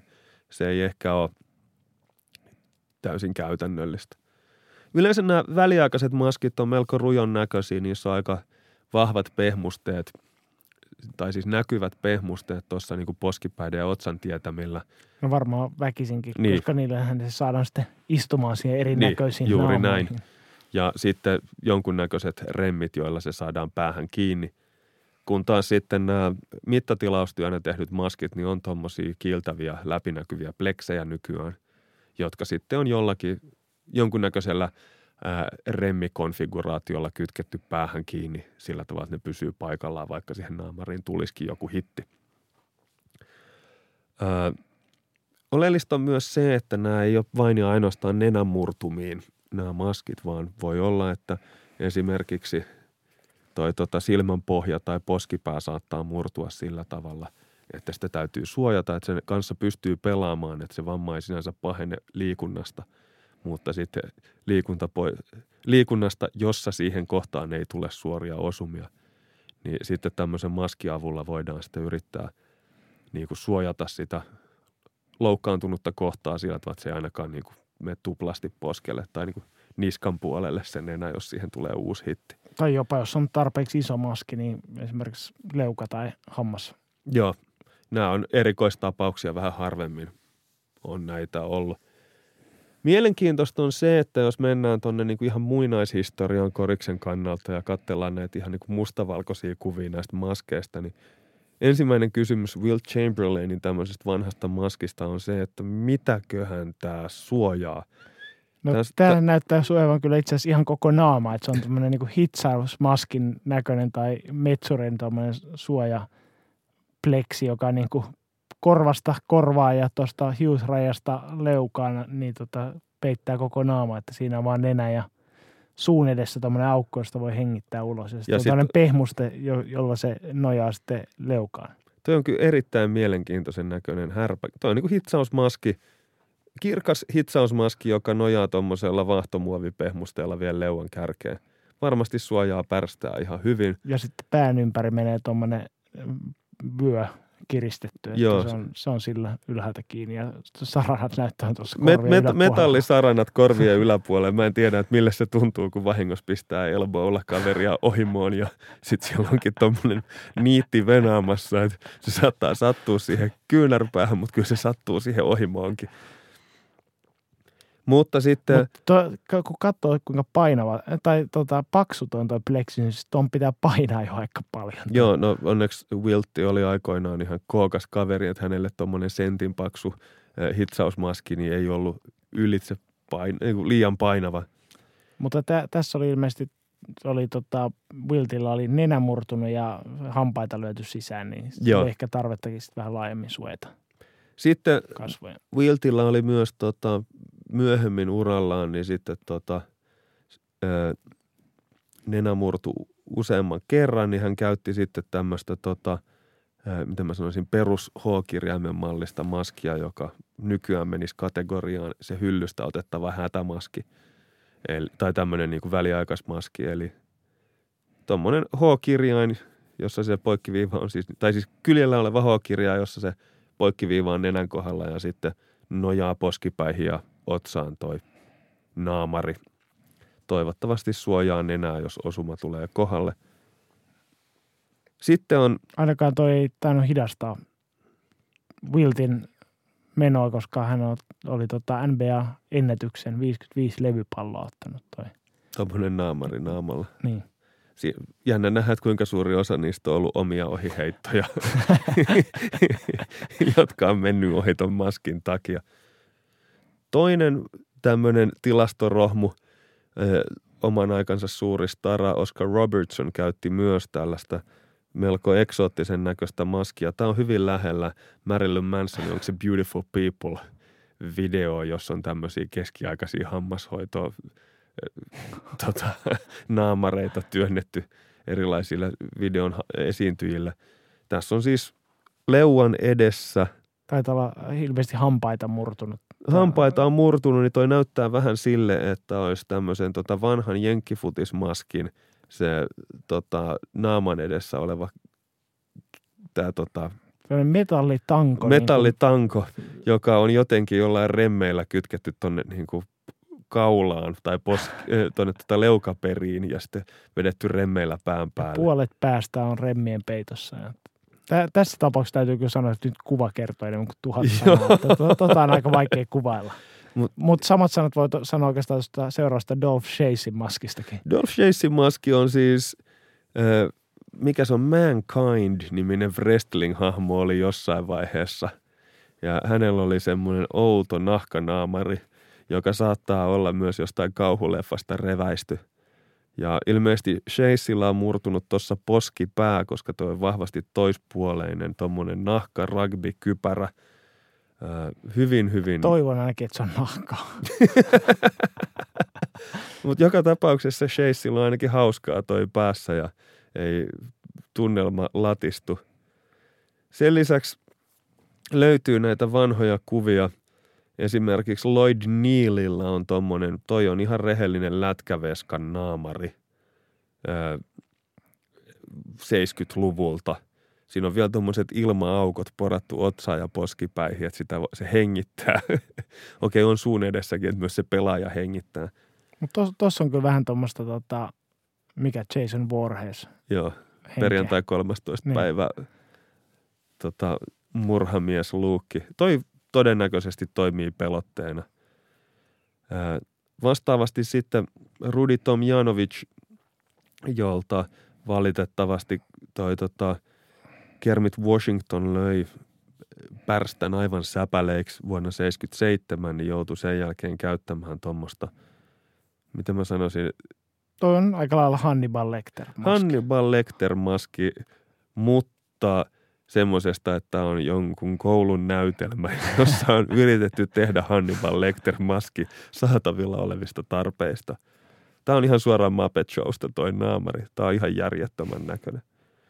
Ja sitten sama maski, mutta ilman leukasuojusta on sitten myöhemmin uralla hyvin lähellä tätä H-mallista nenämaskia, mutta aika vahvasti topatumpi, koska tunnetusti Tomjanovicin kasvot oli tämän lyönnin jälkeen niin rakennettu kokonaan uudestaan, niin olisi ehkä ollut perusteltua käyttää aina jonkunnäköistä kypärää. Joo, että tästä me ei ehkä tehdä erikoisjaksoa tästä lyönnistä, mutta siis sanotaan, että oli onni, että hän jäi henkiin, puhumattakaan siitä, että palasi vielä NBA-kentille. Joo, se on The Punch-kirjasta voi lukea yksityiskohdat. Se on erittäin hieno koriskirja. Jos tykkää tämmöistä enemmän gore-kamasta, niin, niin suosittelemme. Sitten sählystudio-isäntä Sauli Silvonen muistutteli meitä, että muistakaa sitten käsitellä Calvin Murphyn lätkäkypärää myös. No tämä nyt oli sanomattakin selvä. Eli Calvin Murphy, Houston Rocketsin tämmöinen melko persoonallinen tykittelijä, takamies, Pocket Rocket, heittohakunen pikkujätkä, niin ilmeisesti vuonna 1980 niin oli saanut sit aivotärähdyksen ja todettiin, että päätä täytyisi suojata jotenkin, ettei tule uutta heti perään. Olisi niin suonut, että Calvin Murphy olisi käyttänyt muutakin suojausta, ettei olisi tullut uutta heti perään. Miten se oli? Oliko 8 vai 9 lasta ja selitys oli se, 8 lasta 5 eri naisen kanssa vai miten se meni? Mutta selitys oli se, että kaikki nämä naiset asuu Houstonissa, että hän ei ole missään vieraspelireissuilla sekoillut. Niin, Calvin Murphy vuonna 1980 sai aivotärähdyksen ja tästä toipuessaan niin pelasi ja sitten päätä piti suojata, niin hänelle on laitettu tuommoinen ihan peruslätkäkypärä päähän, josta on joku sahannut ton yläosan pois, että se ei olisi liian raskas. Itse asiassa toi näyttää vähän tommoselta niinku pesäpallokypärältä. Eikö ne ollut vähän ton henkisiä? Toi on niin pesäpallokypärä kuin voi olla, mutta se on tehty lätkäkypärästä. Niin pesäpallokypärä kuin voi olla olematta pesäpallokypärä. Joo. Mutta tosta voisi aika varmasti sanoa, että ei olisi sallittua nykypäivänä käyttää. Se on hyvin mahdollista. Sen lisäksi tämä on hyvin tunnettu kypärätapaus. Mutta sen lisäksi taustoja tehdessäni niin löytyi tämmöinen outo repaleinen valokuva, tai siis kuvavalokuvasta, ei ollut mitenkään sieltä, että mä olisin jossain arkistossa ollut penkomassa, vaan nettiä surffasin, niin Joe C. Merriweatherilla näyttäisi olevan vastaavan sorttinen lätkäkypärä päässä, sillä tavalla sitä ei ole edes sahattu pienemmäksi. Mutta oleellista on se, että toi Merriweatherin kypärä näyttää enemmänkin tämmöiseltä vanhalta Jofan muovikypärältä, joka on täysin hyödytön ja jolla esimerkiksi Jari Kurri aikoinaan pelasi. Eli hän on käyttänyt sitten tämmöistä valkoista joukkueen pelipaitaan sopivaa jofaa. Niin toi näyttää vähän semmoiselta, kun jossain tapahtumassa jaetaan sellaisia pahvista tehtyjä lätkäkypäriä. Niin. Ja tuossa ilmeisesti vielä, onko tuossa visiirikin vielä edessä? Että toi on kyllä niin surkea kuva, että mun on mahdoton sanoa. Mut joo, nämä on mielenkiintoisia. No sitten 80-luvulla niin tosiaan nämä tämmöiset poikittain olevat hookirjaimenmalliset maskit tuli käyttöön. Niitä käytti muun muassa Earl Cureton ja Harold Presley sekä New York Knicksin John Starks jossain vaiheessa 90-luvulla. Mutta nämä oli tämmöisiä väliaikaisia maskeja. Erityisesti toi Harold Presleyn maski näyttää erityisen halvalta. Siis mä en usko, että toi muovi on kauhean kestävää ja noi tarranauhat näyttää siis äärimmäisen halpiksilta. Ja tuossa itse asiassa nenäkin puskee sen verran voimakkaasti tuolta alta esiin, että toi ei voi niinku ihan hirveästi kyllä suojatakaan mitään. Täytyy sanoa, että Harold Presley ei ollut mulle tuttu kaveri ennen kuin mä näin tämän maskin, niin mä googlasin hänestä myös kuvan ilman maskia. Hänen nenänsä on melko leveä, että se on todennäköisesti mennyt aika linttaan jossain vaiheessa. Ja hänet muistetaan lähinnä tosta maskista siis. Sitten on A.C. Green, joka täytyy niinku erikoismies monella tapaa. Mutta ehkä oleellisin. Hänet muistetaan monesta muustakin asiasta. Joo, mutta keskitytään nyt siihen, että kaveri pelasi siis 1192 matsia, eli käytännössä 14,5 kautta putkeen missaamatta yhtään ottelua. Ja ilmeisesti oli niin, että jos toi Calvin Murphy pidättäytyi naisseurasta vieraspelireissulla, niin A.C. Green ilmeisesti myös kotipelien aikaan. Joo. Jotenkin näin. Ja hän oli melko lähellä tehdä uuden ennätyksen tuossa 90-luvun puolivälissä. Mutta sitten se oli aika tyly tilanne, kun New York Knicksin J.R. Reid sitten tilanteen jälkeen aika täysin turhaan niin liipasi sitten A.C. Greenia kyynärpäällä tuohon nenän alle. Me laitetaan siitä vaikka videoon jakoon Facebookiin ja Twitteriin, kun jakso valmistuu. Niin se on yksi kylmän rauhallisimpia tilanteita, mitä mä oon nähnyt. Eli J.R. Reid löi rankasti uskonnollista A.C. Greenia kyynärpäällä suuhun. A.C. Greeniltä tippui hampaita maahan ja hän poimi ne ja käveli vaihtopenkille viemään, että hei, tällaiset putos. Mutta ongelma tässä oli se, että siinä murtui ilmeisesti toi yläleuasta nämä kohdat, joihin hampaat kiinnittyy. Ja se olisi ollut vaarallista, jos hän olisi saanut uuden osuman siihen naamariin. Niin hän käytti sitten tämmöistä koko naaman peittävää pleksia, joka meni siis tonne päälaelle ja leuan alle. Ja oli sitten tuettu tonne leuan kärkeen, otsaan, poskipäihin ja nenänvarteen. Ja sitten suun kohdalla oli tommoinen pieni pullistuma sillä tavalla, että jos osumia tuli, niin se paine jakautui kaikkialle muualle, paitsi siihen hampaiden kohdalle tai ylähuuleen. Ja tämä oli tämmöinen hätäratkaisu, koska tämä oli hyvin raukkamainen tämä Reidin kyynärpää ja tämä oli tosiaan ollut tässä vaiheessa jo työn alla 11 vuotta tämä mahdollinen ennätys, jota A.C. Green oli tekemässä ja ajateltiin, että se ei olisi kauhean reilua, että kaverin tämmöinen 11 vuoden kunniallinen ja rankka raataminen niin valuisi tämän ennätyksen suhteen hukkaan sen takia, että vastustaja runkkari liipasee häntä kyynärpäällä suuhun täysin turhaan ja niin kuin pyytämättä ja yllättäen. Niin hän sitten piti tätä, tai valmennusjohtokin oli mukana tässä, että pidettiin tätä hänen niin kuin pelattujen matsien putkea yllä sieltä, vaikka hän ei niin kuin ollut ihan täysin pelikykyinen, niin tämmöisessä naamapuolipallossa pelasi 11 ottelua aikana noin alle 5 minuuttia per peli, vaikka tyypillisesti pelasi lähemmäs 30 minuuttia. Eli kävi kentällä semmoisen yhden stintin vetämässä sillä tavalla, että voitiin sanoa, että putki ei ole mennyt poikki. Ja kyllähän toi nyt on aikamoinen urakka, kun oliko se Bradley Bealillä tuli, hän oli aktiivijohtava, tai niin kuin oli 200 matsia pelannut ja sitten tuli katko jonkun vamman takia. Hänelle kerrottiin, että niin, että tämä on kurja juttu, että sulla meni tämä pelattujen pelien putki poikki, että olit enää 1000 ottelun päässä A.C. Greenistä. Niin Bradley Beal kysyi tästä sitten, että aikamoista, että miten joku on voinut pelata sieltä, käveleekö se vielä ihan pystyssä. Mutta pointti siinä oli se, että A.C. Green säästi itseään muilla kentillä sitten. Tällä hetkellähän NBAn peräkkäin pelattujen otteluiden putkea pitää hallussaan Utah Jazzin Joe Ingles. Vuodenvaihteessa pelejä oli 336 pelattuna putkeen, että vähän riippuen, että milloin tätä tuokiota kuuntelette, niin niitä on saattanut tulla muutama lisää. Tai saattanut putki katketa. Ei, kyllä penapista. Pispa pitää huolen, että putki jatkuu. Mutta sitten jos käsitellään yksittäisiä maskeja, niin mä haluaisin käydä joitain mun suosikkeja läpi.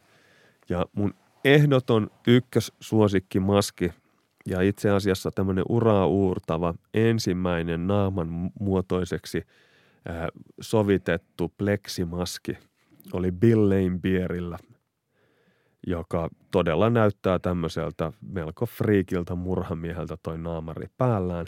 Taisin korjata, että näyttää friikiltä murhamieheltä ilmankin sitä, mutta vielä enemmän maskin kanssa. No joo. Ja kesällä 90 terassikaudella niin sai jossain peleissä niin joukkuekaverilta osuman naamaa ja nenä murtu. Ja Pistons oli huolissaan siitä, että heidän isomiehensä saattaa missata pelejä tämän nenävamman takia. Niin sitten Gerald McHale-niminen proteesitehtailija Detroitista niin, kehitti tämmöisen maskin, joka perustuu siis teknologiaan, jota on käytetty yleensä palovammapotilaiden kasvojen hoidossa. Eli heille on tehty tämmöinen kirkas ihonmuotoinen maski, jota on voinut käyttää sitten sen palaneen ihon päällä sieltä, että se on suojannut sitä paranevaa naamaa. Ja niinpä Bill Laimbeerille tehtiin sitten tämmöinen naaman muotoinen maski, joka oli 2 remmillä korvien yläpuolelta ja alapuolelta naamassa kiinni. Ja tämä on se ensimmäinen tämmöinen läpinäkyvä maski, jota itse ainakin koriskorteista ja korisvideoista fiilisteli joskus junnuna ja haaveilin, että jos joskus nenä menee, niin tommonen pitäisi saada. Ja koitit aktiivisesti saada nenää semmoisiin väleihin, että joku olisi sen lyönyt sisään. No osittain ehkä näin. Joo. Loppujen lopuksi nenä murtui ihan semmoisissa 1-1 peleissä joukkuekaverini Häyhän kanssa ajon korille ja kaveri alhaalta päin runttasi kämmenellä vahingossa nenään, tai no ehkä vahingossa sillä tavalla, että nenä painui kasaan sitten.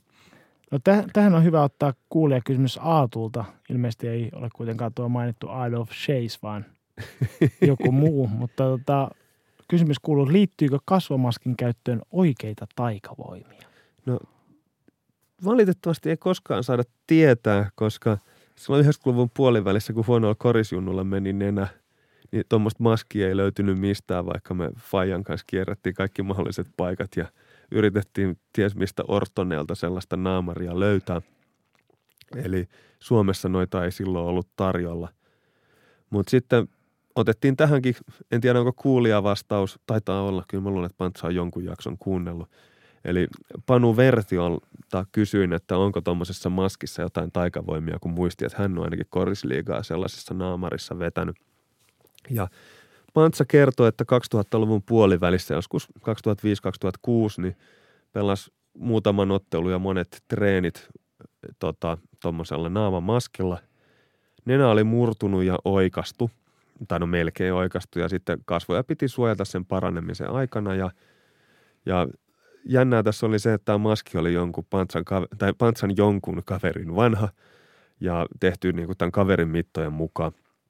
Ja Pantsa sanoi, että se tuntui ihan sopivalta, vaikka sitä ei ole hänelle kustomoitu, ja hän ei edes uskonut, että siitä olisi tullut parempi, vaikka olisi niin kuin vartavasti hänen naamaansa tehty. Mä muistan sen Pantsan maskin, se ei ollut tommoinen ihan täysin kirkas niin kuin Billein Pierillä, eli sitä ei niin kuin ollut jokaista naaman ryppyä myöten sovitettu, vaan siinä oli aika vahvat pehmusteet otsassa ja poskipäissä.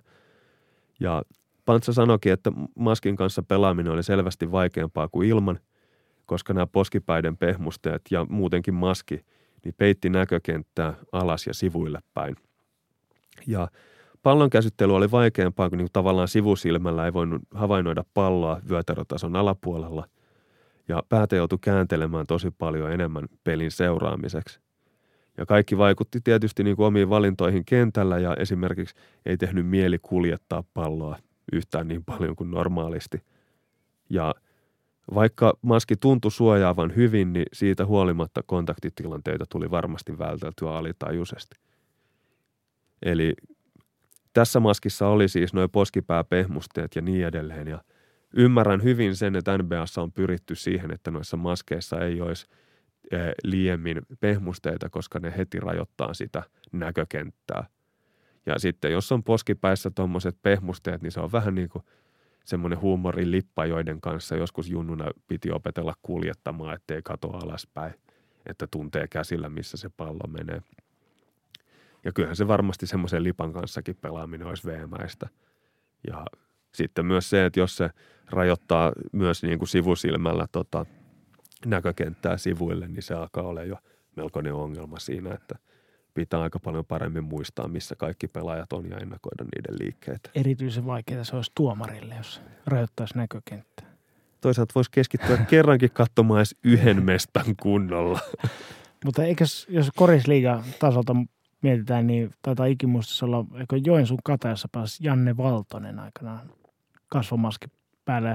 Hänellä oli semmoinen joku hieno tähti vielä siihen silmäympärille. Ei mitään muistikuvaa. Maalattu. Ei mitään muista. Muistanko mä ihan omia? No mun täytyy myöntää, että mä en muista koko kaveria. Pahoittelut. Joo. Sitten itselleni tärkeitä maskeja on myös Sean Bradleyn tommonen Bill Laimbeer-tyylinen maski. Sixersissa pelatessaan niin Bradleyltä murtui nenä ja hänelle tehtiin tommonen naamaan tyköistuva läpinäkyvä pleksi, joka oli Laimbeer-tyyliin kahdella remmillä, toinen korva yläpuolella ja toinen korva alapuolella kiinni. Vaikutelma ei ollut samalla tavalla pelottava kuin Bill Laimbeerin tapauksessa. Ja jännä oli myös se, että mä yritin löytää tuosta maskista kuvia netistä. Ja ainoa mitä löytyi, niin oli yhden koriskortin takapuoli, jossa Bradley donkkaa ja se on kuvattu takaviistosta. Eli tuosta maskista ei hirveän montaa kuvaa netissä tuntunut olevan. Hän ei ollut ilmeisesti niin fotogeeninen maskinaamaan. No ei ollut, siinä ei ollut semmoista kauhukammio-meininkiä.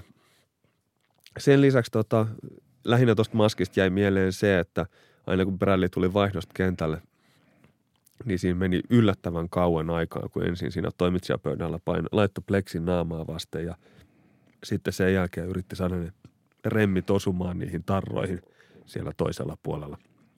Eli siinä on se velcro-kiinnitys toisella reunalla ja sitten remmit pitää pään takaa kietastää ja kiinnittää siihen, niin Bradley oli jotenkin erityisen tunnollinen niiden remmien sommittelun kanssa. Tämä on näitä fanittamisen 101-juttuja, mistä tykätään. No sitten päästään ehkä tuohon kasvomaskeen Horace Grantiin, eli Rip Hamiltoniin. Joo, Rip Hamilton on varmaan semmoinen nykyään muistetuin maskikaveri. Hänen nenänsä murtu vuosina 2003-2004 yhteensä 3 kertaa ja siinä vaiheessa hän totesi, että himputti, että nyt pitää keksiä jotain ja alkoi käyttää sitten tämmöistä naaman myötästä kirkasta pleksimaskia niin ihan jatkuvasti, vaikka nenä ei sillä hetkellä ollutkaan murtunut. Ja hänellä tuohon luukkiin liittyi myös se, että oli tämä maski, joka oli 2 remmillä kiinni, niin siinä oli vielä sitten pelipaidan värinen hikinauha siinä otsalla osittain pitämässä sitä maskia paremmin paikallaan. En tiedä, minkä verran se suojaa hikoilua. Luulisin, että se hiki valuu sieltä maskin alta silmiin, eli semmoista vaikutusta sillä hikinauhalla ei varmaan ole. Ja Rip Hamilton on tosiaan siis, voi olla siis, joku muistaa pelityylistäkin ehkä jotain, mutta maskin muistavat kaikki, jotka ovat hänet nähneet kentällä. Sitten mielenkiintoista on myös se, että näitä, mä aiemmin olen korostanut kovasti noita, montako remmiä noissa maskeissa on, koska niitä järjestelyjä on monenlaisia. Eli mä tykkään tästä alaotsikko Itäblokin rumilukset. Eli on olemassa tämmöinen ratkaisu, jossa se maski laitetaan yhdellä remmillä, joka on vaakasuora ja menee korvien päältä. Ja sitten toinen remmi lähtee otsalta ja menee takaraivolle kiinni niin siihen vaakaremmiin. Eli tämä on tämmöinen niin kuin, mä sanon, siinä on 3 niittiä kiinni naamarissa.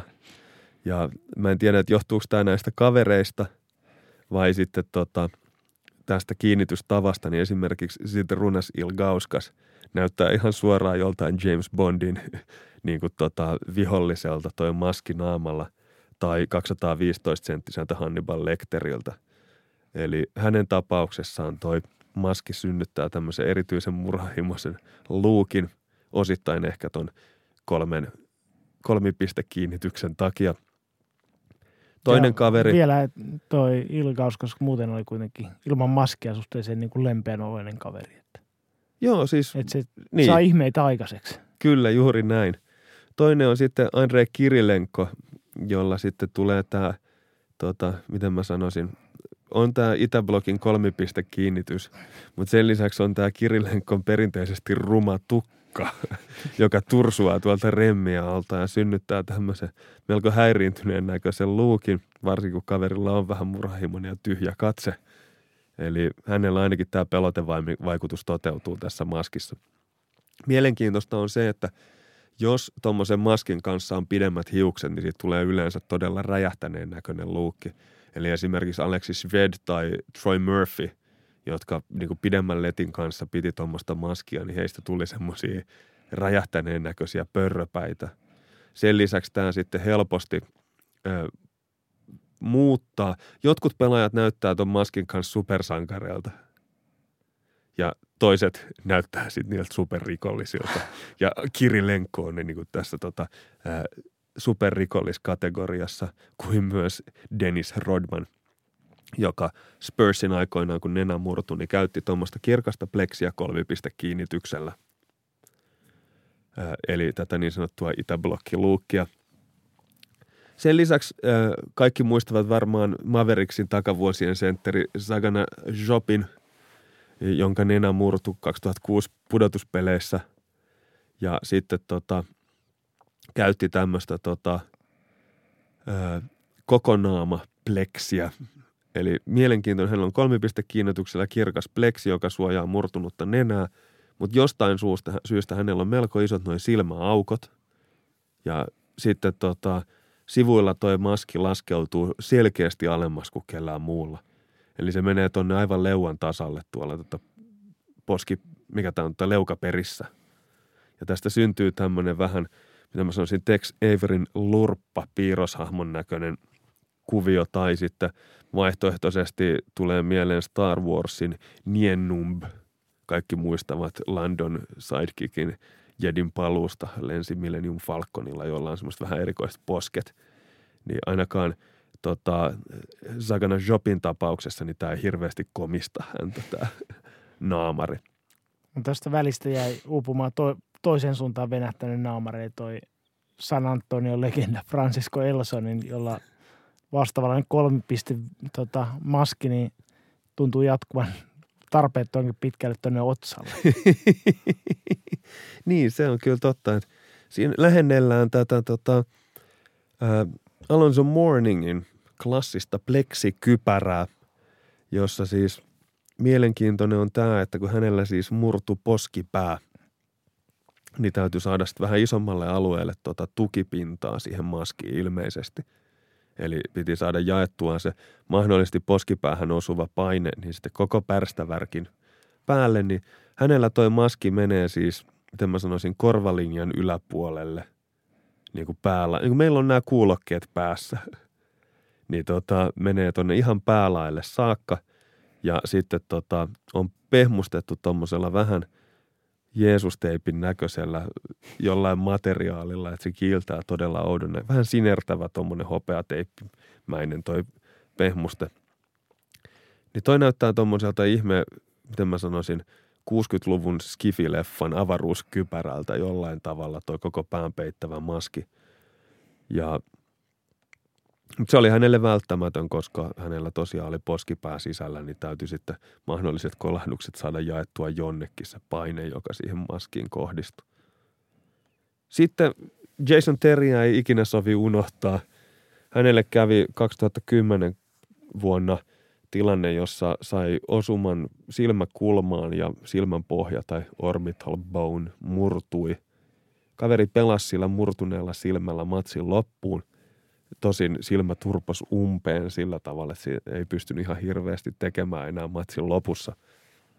Ja sitten oli, leikattiin välittömästi pelin jälkeen, oli 5 matsia sivussa ja palasi kentälle sitten tuommoisessa kirkkaassa maskissa, pleksimaskissa, joka sitten suojasi tätä hänen silmäänsä. Ja sitten Jason Terry itselleen totuttuun tapaan niin piti tämmöistä leveätä hikinauhaa siinä sitten sen maskin päällä. Ei varmastikaan estänyt hikeä valumasta silmiin, mutta toisaalta niistä toinen oli jo valmiiksi ummessa, että ei sillä ehkä ollut enää väliä.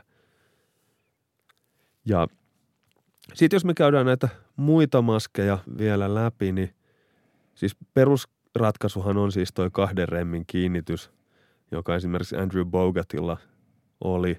Hänellä oli myös se, että aika iso klyyvari ja sillä täytyy tosiaan näissä kuvissa näkee, että jos on nenä pahasti murtunut ja se paine täytyy pitää kokonaan pois nenästä, jos siihen impakti tulee, niin siihen on jätetty tuommoinen sentin verran hajurakoa joka suuntaan.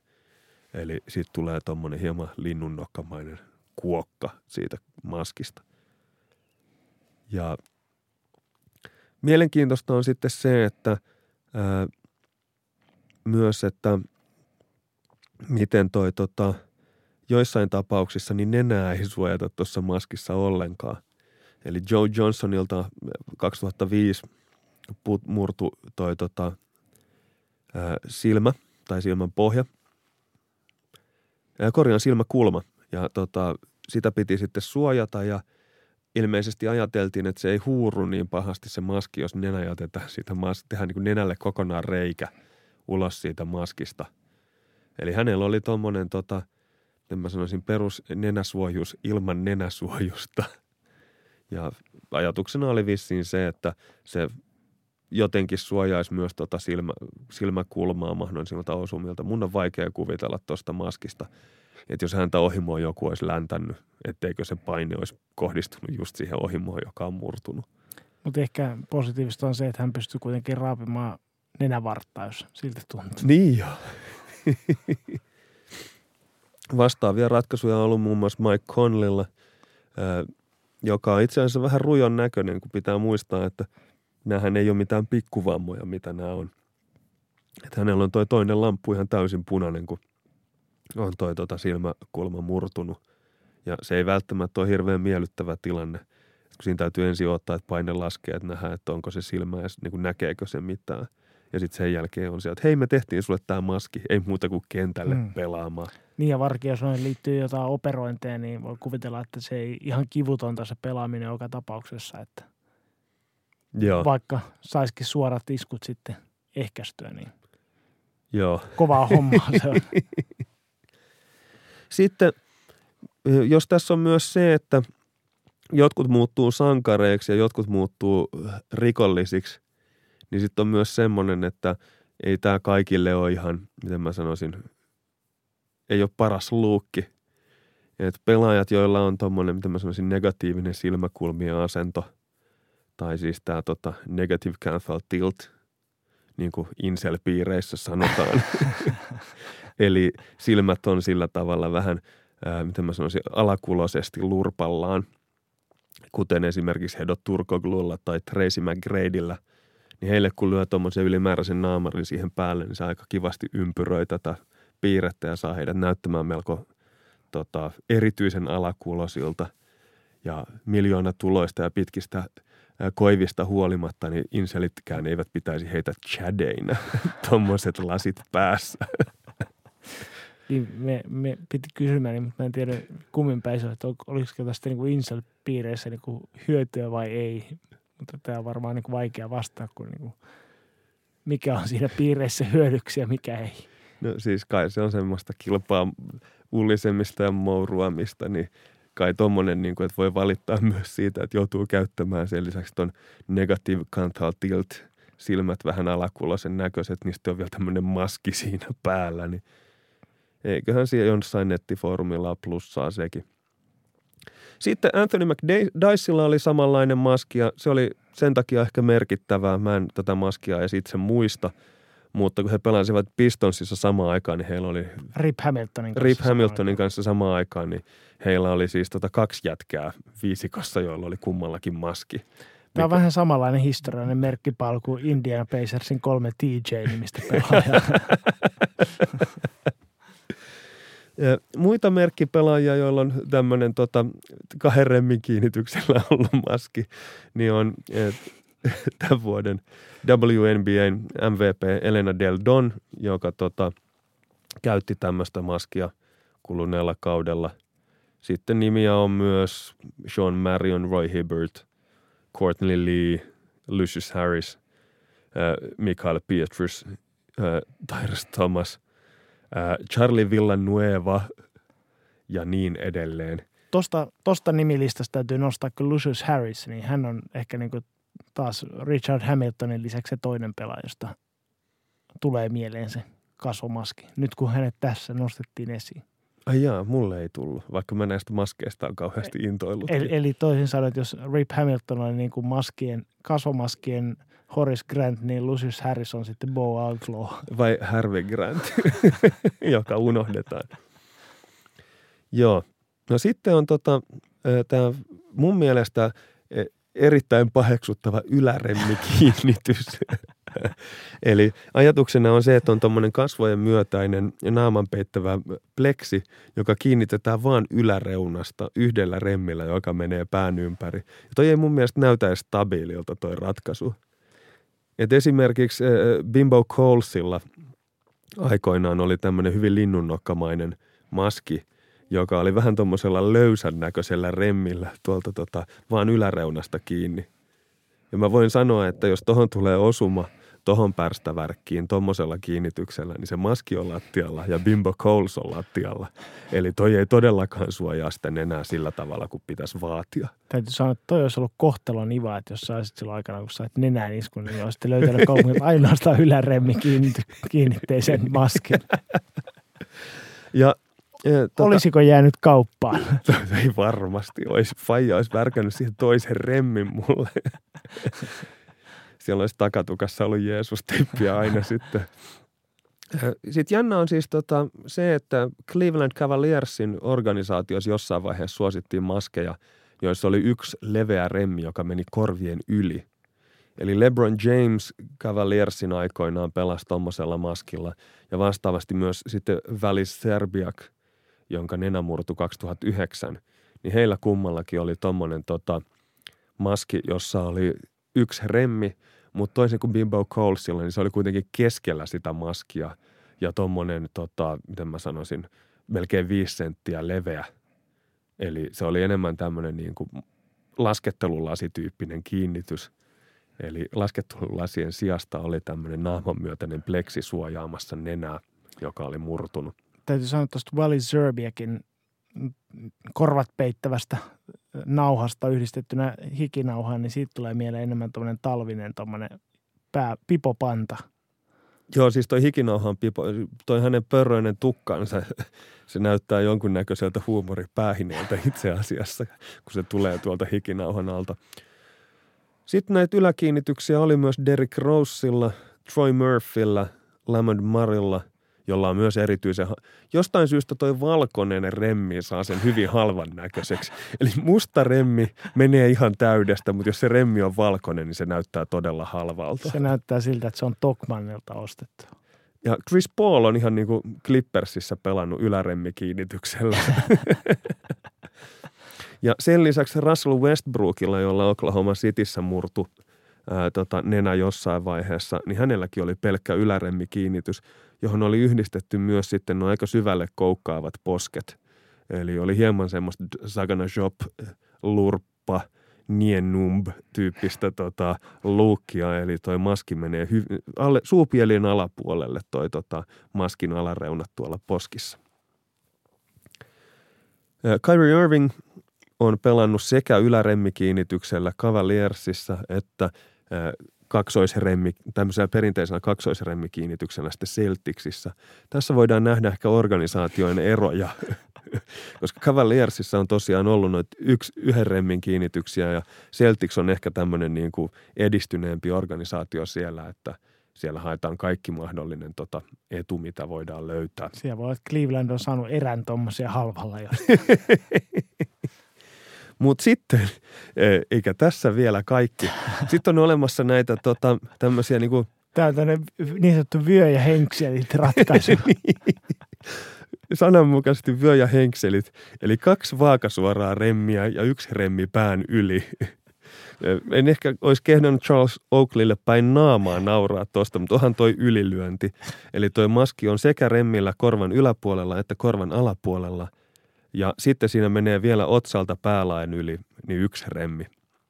Eli niin sanottu 3-remminen kiinnitys 5 kiintopisteellä.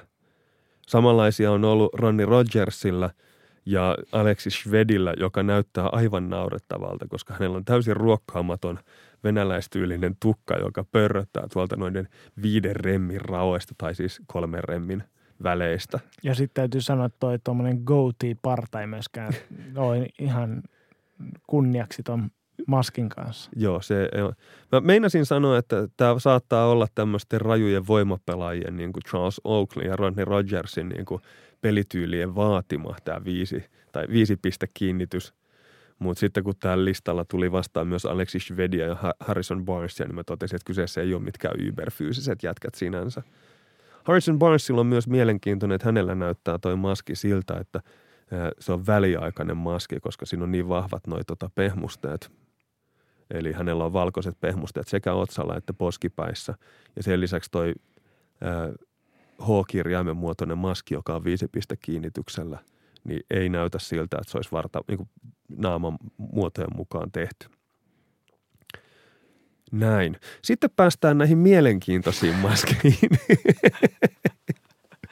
Eli supersankarimaskeihin. Eli nämä kaikki tähän asti luetellut tyköistuvat maskit on olleet kirkkaita, värittömiä naamareita.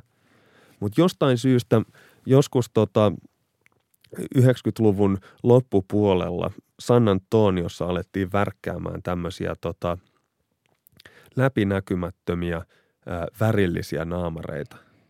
Ja ensimmäisenä sellaista käytti Will Perdue, jolla tämä maski oli San Antonio Spursin väreihin sopivasti hopeinen. Hopeinen tämmöinen hieman niin kuin kovasta muovista valmistetun zorronaamarin näköinen maski. Ja jotenkin hän näyttää tässä naamarissa, joku voisi sanoa, että tämä on niin kuin joku oopperan kummitus tai Lone Ranger tai joku vastaava tämmöinen niin kuin zorro-tyyppinen ratkaisu. Mulle tulee tuosta mieleen siis kaveri jossain realistisessa supersankarileffassa. Kaveri ilman supervoimia päättää ruveta suojelemaan naapurustoaan ja sitten laittaa tämmöisen hopeisen naamarin kasvoille, että häntä ei tunnisteta. Ja toisaalta se suojaa ehkä hänen naamaansa niiltä osumilta, joita on tulossa. Tässä oli myös hyvä vertaus, että näyttää siltä, että joku on pukeutunut Halloweeniksi ja todennut, että koris pelipaita ei pelkästään riittää, että laittaa siihen vielä joku maski päälle. Joo. No sitten joku vuosi sitten oli kovasti puhetta siitä, kuinka LeBron Jamesilla oli todella makea musta naamari, että LeBron James onnistuu näistä maskeistakin tekemään mageita, että se on niin kova jätkä. Ja kaikki unohti Brandon Williamsin, joka pelasi Spursissa kaudella 98-99 3 ottelua. Koko NBA-ura kesti 18 peliä, mutta hän pelasi Spursissa 3 peliä ja hän käytti tämmöistä mustaa, hieman zorronaamatyyppistä naamaria joka ei ehkä ole samalla tavalla ikoninen kuin toi LeBron Jamesin Batman-henkinen naamari, mutta on kuitenkin ensimmäinen musta naamari. Eli pitäkää nimi mielessä, Brandon Williams.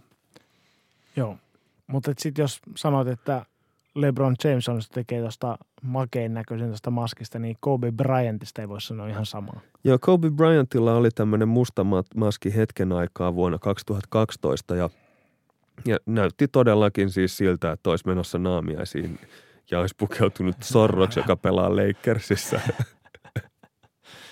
Eli toi on jotain tuommoista melko ohutta materiaalia tai todennäköisesti toi maski on saman paksuinen kuin noi läpinäkyvät maskit. Mutta mustana se ohuus korostuu sillä tavalla, että se näyttää tuommoiselta halvalta muoviläystäkkeeltä.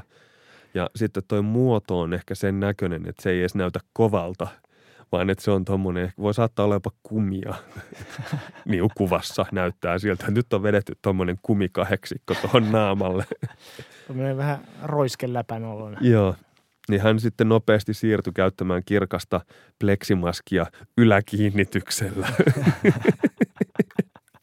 Mikä on siis aika lähellä sitä niin kuin nolouden multihuipentumaa, joka voidaan kirkkaan pleksin kanssa saavuttaa. Onneksi hänellä on sentään kaljuksi ajettu tai hyvin lyhyeksi kynitty toi sänkitukka, että toi olisi vielä törkeämmän näköinen, jos olisi vähän semmoista jotain afrotupsua törröttäisi tuolta maskin yläpuolelta, niin kuin hänellä olisi ehkä nuorempana saattanut olla.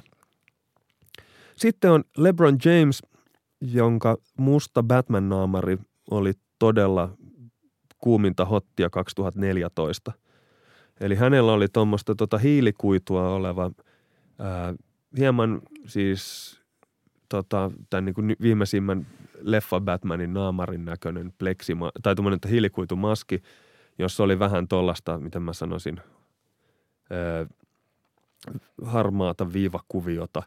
Ja siihen sitten vielä toi hikinauha, joka on siis kokonaisuudessaan ton maskin yläpuolella. Eli voidaan miettiä, että siinä on hiusraja ollut melko kaukana. Tuossa on siis matkaa kulmakarvoista tuohon hikinauhan yläreunaan, niin on ehkä 12 senttiä. Se on, päät voi olla isoja, mutta ei niin isoja. Ja hän siis käytti tämmöistä mustaa maskia ja sitten liiga oli häneen yhteydessä, että tämä on nyt vähän liian lähellä sitä, että täällä ruvetaan pukeutumaan johonkin muuhun kuin korisasuihin. Ja hänen täytyy sitten siirtyä sitten tämmöiseen kirkkaaseen maskiin. Jännä siinä oli se, että hänen joukkuekaverinsa ja valmentajansa olivat täysin niin kuin innostuneita siitä, että miten LeBron onnistuu tästäkin tekemään mageen jutun ennen kuin liiga sitten sotki koko sopan. Että esimerkiksi Shane Battier oli sitä mieltä, että ainoastaan LeBron voi saada murtuneen nenän näyttämään mageelta. Ja mikä on sinänsä ihan täysin niin kuin, eikö kaikilla entisaikojen leffatähdilläkin on ollut murtuneet nenät, ne on kovan näköisiä. Ja sitten joukkueen valmentajakin oli ihastelemassa, okei se oli Spolstran rooli jopa välillä tuossa Miamin ison kolmikon kanssa, niin hänkin oli, että mä tykkäsin siitä luukista, että se näytti pahikselta. Joo, no hän sitten joutui siirtymään tämmöiseen kirkkaaseen maskiin sitten muutaman pelin jälkeen ja ei ollut enää yhtään niin mageen näköinen. Itse asiassa toi kirkas maski saa hänet näyttää vähän tuolta mikä se on, Tin Man, eli peltimies, peltinen, joka on tuossa ihmemaa otsissa. Joo, mutta kannattaa huomata, että vaikka olikin jo Miamin paidassa, niin silti oli tuo Clevelandin ajolta tuttu yhden hihnan systeemi. Se on totta. Tässä on jotain jatkuvuutta tässä hommassa. Hän on ilmeisesti silloin tykästynyt tuohon niin kuin ylärenmikiinnitykseen. Tai siis aiemmin sanottiin, että se oli korvan päällä, niin hänellä on niin leveä toi remmi, että se menee korvan päälle, vaikka toi on yläkiinnitys. Ehkä se on ajateltu, että se peittää sen hiusrajan. Parhaiten. Niin, se peittää ne kohdat, mistä on niitä nypitty, niitä hiuksia sieltä niskasta. No niin, sitten on tämä, onko tämä viime kaudella, eikö se ollut? Oli. Toissa kaudella tämmöinen melko erikoismaski, joka erikoismies Joel Embiidille tehtiin. Eli hänellä murtu silmä, eikö se ollut silmäpohja vai mikä tämä on, silmäkulma? Joo, nämä, mitkä nyt kutsutaankaan nämä luut tässä silmäkuopan ympärillä. Joo, ja siinä oli sitten riski, että jos hän saisi siihen uuden osuman, niin voisi menettää vasemmasta silmästä näön. Niin hänelle värkättiin sitten tämmöinen maski, jossa oli, onko tämä nyt musta, taitaa olla oikeasti hiilikuitu, mä oon kirjoittanut tuohon pleksi, mutta toi on kyllä varmaan naamanmuotoinen hiilikuitumaski, johon on sitten yhdistetty tommonen kirkas visiiri vielä silmien peitoksi. Eli tämä on niin kuin, jos aiemmin oli kyselyä siitä, että miksi on kahdet pitkät kalsarit päällekkäin, niin tässä on nyt kaksi maskia päällekkäin. Ja tähän on ihan perusteluna siis se, että toi toinen maski suojaa sitä silmäkulmaa ja sitten toi varsinainen visiiri niin suojaa sitten itsestä silmää. Ja tämä oli semmoinen, tästähän oli aika paljonkin kalabaliikkia silloin, että onko tämä ensinnäkään sallittu tämä maski ja sitten jengi ihmetteli, että onko tuossa edes mitään järkeä. Otetaan kuulijakysymys Anssi Tapiolta, että mikä on kaikkein haitallisin eli pelaamiseen negatiivisimmin vaikuttanut asuste NB-pelaajan käyttämänä? No tämä on sen verran tuoreessa muistissa tämä tapaus, että kyllä meidän täytyy varmaan nostaa tässä tämä Joel Embiidin yhdistelmänaamari. Eli keväällä pudotuspelien aikana keväällä 2018 niin tosiaan ton kasvomaskin niin ainakin toi Embiid itse tässä oli koko ajan säätämässä ja ilmeisesti noin lasit huurtui jatkuvasti, että niidenkin kanssa oli kaikenlaista kalabaliikkia. Ja Miamin tai vastajoukko Miamin Justice Winslow sitten yritti saada Embiidin pois kentältä ja viekkaasti sitten, kun noi visiiri tippui siitä lattialle, niin koitti talloa niiden päälle, että meni se rikki. Ja ainakin jossain vaiheessa sitten otti ne käsinsä ja koitti vääntää ne hajalle. Ja sitten matsin jälkeen vaan Joel Embiid ilkkui tuolle Winslowlle, että ei poika tiennyt, että meillä oli 50 varavisiiriä odottamassa siellä vaihtopenkillä, että sinne laitettiin vaan uutta tilalle, vaikka olisi mennyt vähän rikki. Onko tuossa vähän samanlainen kuin toi formulakuskit repäsee aina yhden kalvon siitä visiiristä, kun se menee skeidaseksi tai naarmuille. No vähän sillä lailla. Muistelisin, että kyllä niitä aika usein menikin siinä pelin aikana, että sinne vaihdettiin uutta visiiriä toistuvasti. Että joo, ja sitten tuossa on myös selitys siihen, että minkä takia noissa aiemmissa maskeissa niin ei ole noita silmiä tosiaan suojattu. Eli on ollut se maski, joka on peittänyt kasvot, mutta sitten silmäaukot on ollut täysin avonaiset. Ja siinä on sitten niinku pointtina se, että se niinku kosteus sieltä maskin alta pääsee haihtumaan, ettei se mene ihan täysin ei vedä täysin huuruun, niin kuin Embiidin tapauksessa kävi, että tuommoinen umpinainen, muovinen tai hiilikuituinen rakenne tuossa naaman edessä, niin ottelun aikana sitten sen verran kostuu ja tai niinku kostuu sillä tavalla, että menee sumuun sitten ja tekee pelaamisesta mahdotonta. No, tähän tapaukseen liittyy myös se, että toi taanoinen ykkösvaras Markel Fultz sitten jätti jälkeensä Philadelphian historian sillä, että se oli hän, joka oli harjoituksessa törmännyt Joel Embiidin ja murtanut ne kasvojen luut. Noniin, saavutus sekin. Ei ollut ihan tyhjä reissu sitten se Philadelphian vuodet. No sitten kun on silmät suojattu, niin voidaan miettiä sitten, että mitä korville voidaan tehdä ja niitä voidaan lähinnä vaarantaa sillä, että käytetään jotain kuulokkeita. Kuulosuojaimia, vaikka siellä ehkä otteluissa raju meteli on, niin harvempi käyttää osittain sen takia, että pitää ehkä pystyä kommunikoimaan valmentajan ja joukkuekavereiden kanssa. Se voisi joku tuommoinen hyvin heittohakuinen pelaaja olla kyllä tylkkänä korvatulpat, ettei tarvitse kuunnella, kun valmentaja huutaa tai joukkuekaverit huutaa, että syötä palloa. Ja puolustaa. Niin. NFL:ssä oli ongelma sen kanssa, että kun liigan, muutenkin jenkkifudiksessa niillä kuulokkeilla on aika paljon suurempi merkitys, kun siellä on valmennusjohtokuulokkeet päässä ja jatkuvassa radioyhteydessä keskenään, niin Bose on NFL:n sponssi ja sitten ongelma oli se, että pelaajat käytti Beats by Dre-kuulokkeita. Ja tämä oli ei pelitilanteessa siis kuitenkaan, vaan ihan yleisesti. Ja tästä tuli tämmöinen sponsoriliigatekninen ongelma. Niin NBA:ssa todettiin, että tältä ongelmalta vältytään kaikkein helpoiten sillä, että kielletään pelaajia käyttämästä minkäänlaisia kuulokkeita, kun ovat kentällä lämmittelyssä tai heittoharjoituksessa tai missään muussa, niin kuulokkeita ei sovi ottelutapahtumissa käyttää. Ja myöskään pukukopissa ei saa kuulokkeet päässä olla. Ainakaan ilmeisesti silloin, kun lehdistö on paikalla. Niin, joo. Julkisesti ei saa olla siellä.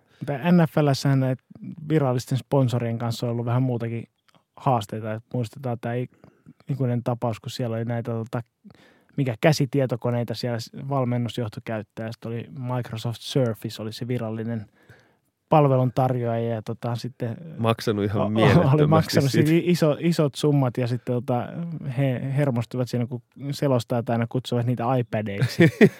Niin sitten tässä oli jossain sitten muistutettu selostajille, että puhutte sitten Microsoft Surface-koneista, kun näitä näytetään. Ja sitten he jossain pelissä sitä toistuvasti mainitsivat, että se oli just se peli, kun ne ei toiminut. Ja sitten siellä ainakin joku valmentaja heitti sen päin seinään sitten jossain vaiheessa. Joo.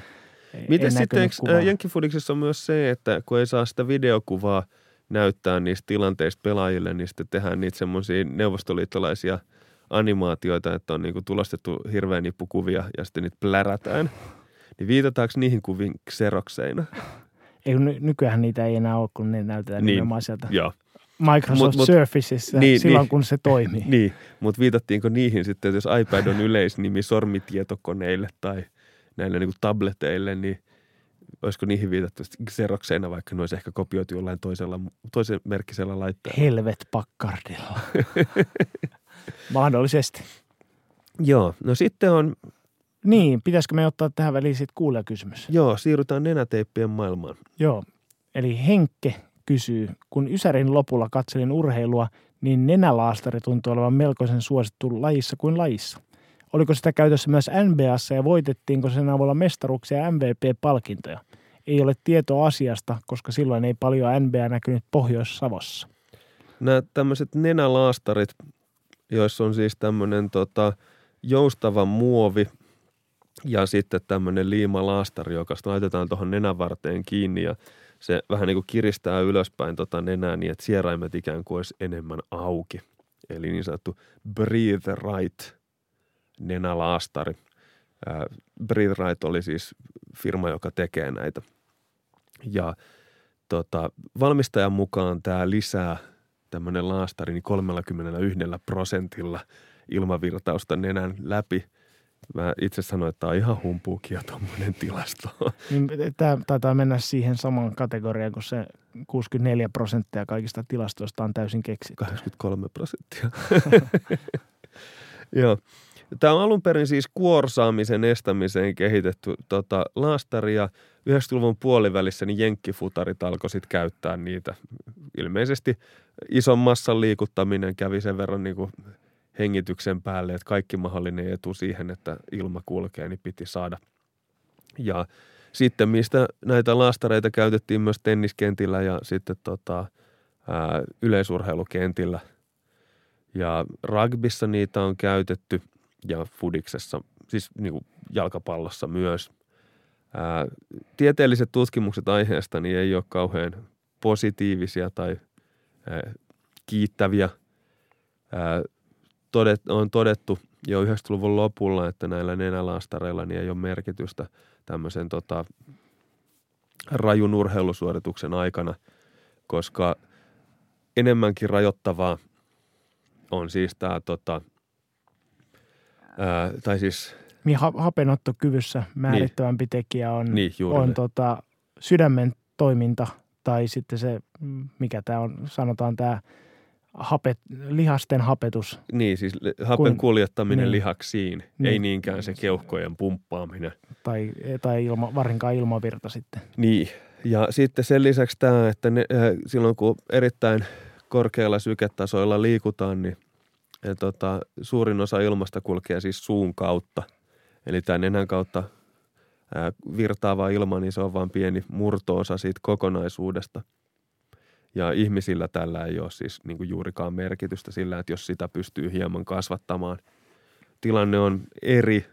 Esimerkiksi jos ollaan niin kuin oikeasti, puhutaan huippu-urheilijoista. Tuomas Iisalo aiemmin viittasi huippu-urheilijoihin, niin hän puhuu siis ihmishuippu-urheilijoista. Sitten kun mennään gepardeihin ja puhutaan siitä, että nyt ollaan niin kuin tosissaan, että juostaan 100 kilsaa tunnissa, Niin siinä vaiheessa sitten alkaa jo tämä niin kuin nenän kautta hengittäminenkin tulee mukaan peliin. Ja gepardeilla on siis hyvin pienet kulmahampaat suhteessa muihin isoihin kissoihin sen takia, että heillä täytyy olla tosi isot sieraimet, että he pystyisivät hengittämään tarpeeksi tehokkaasti maksimisuorituksen aikana.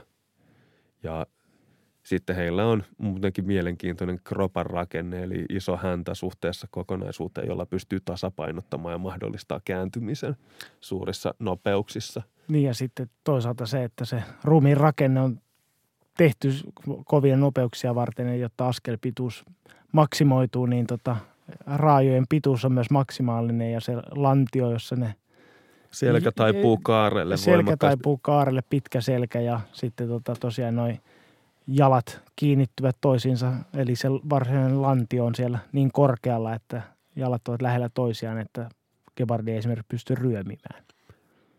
Tämä on hyvä tietää, että jos pelkäätte gepardia, niin se ei ole ainakaan siellä matalalla. Se voi olla 100 metrin päässä, eli heti päällä, mutta ainakaan se ei ole jaloissa ryömimässä. Mutta tässä ehkä niin kuin näkyy tämän tavallaan, että luonnonvalinnassa tapahtuu tämmöinen, niin kuin, mikä tämä kutsutaan trade-off-tyyppinen, eli se, että joo, jotta gepardi pystyy juoksemaan nopeasti, niin silloin sen pitääkin juosta nopeasti, koska se ei voi piilossa ryömimällä päästä lähelle niitä saaliita. Hyvin mielenkiintoista. Toivottavasti Henkka, tämä kiinnostaa myös sua.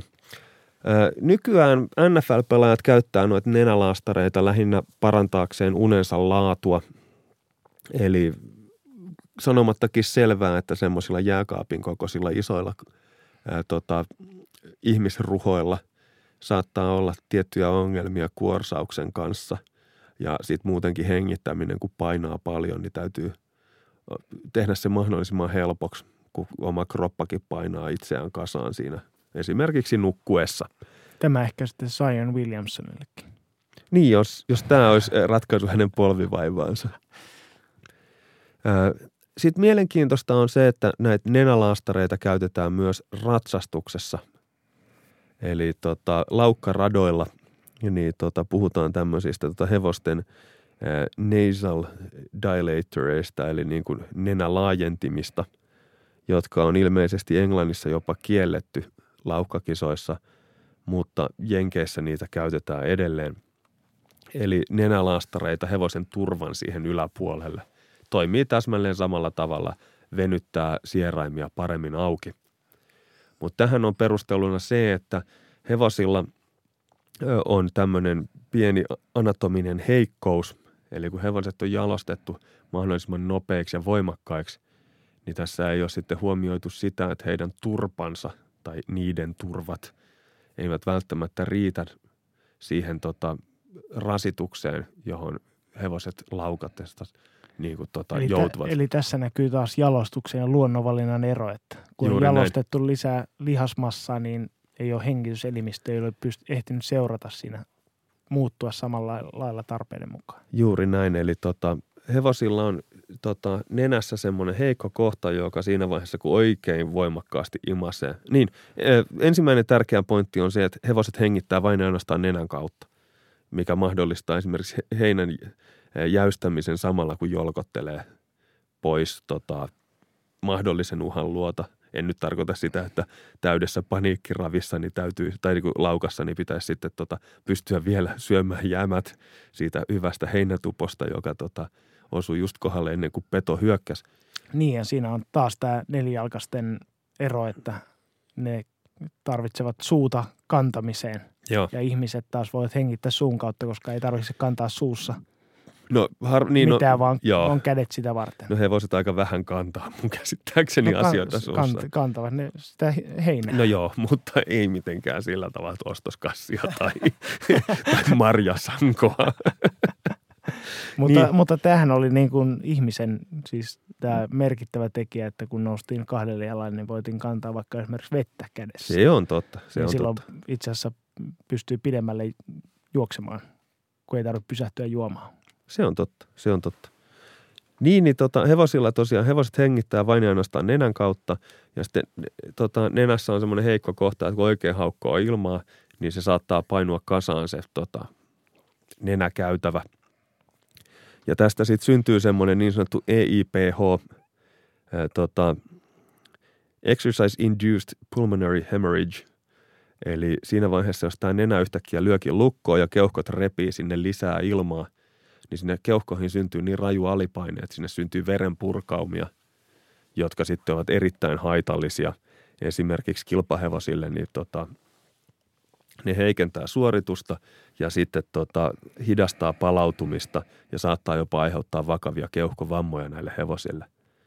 Ja tässä on siis ongelmana siis se, että keuhkot painuu kasaan ja sitten keuhkot ikään kuin repii itselleen jonkunnäköisen fritsun sinne alipaineen myötä sinne keuhkojen sisäpinnalle.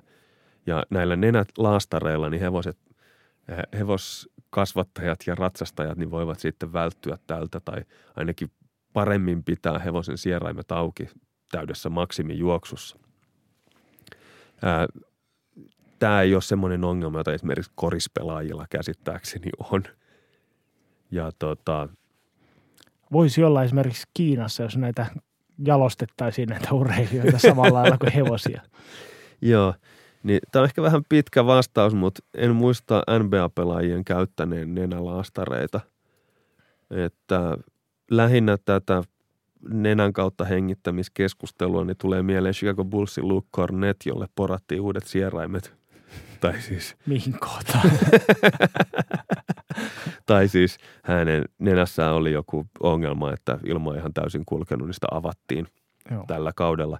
Mutta nähtäväksi vielä jää se, että tuleeko hänestä All-Star-tason pelaajana. Voittaako hän MVP-palkintoja uusilla sieraimilla? Mutta tämä taisi olla näistä nenälaastareista niin yhteenvetona, että siitä on hyötyä kuorsauksen estoon, mutta urheilessa sillä on enemmän tämmöistä placebo-vaikutusta kuin todellista. Juuri näin. Et se on ehkä tuollaisella kestävyysurheilijoilla on tunne siitä, että on se viimeinenkin kivi käännetty sen suorituskyvyn. Niin, olisi se tyhmää, tai se voi olla vähän typerä fiilis siinä vaiheessa, kun tulee toiseksi ja sillä toisella tyypillä oli sellainen laastari.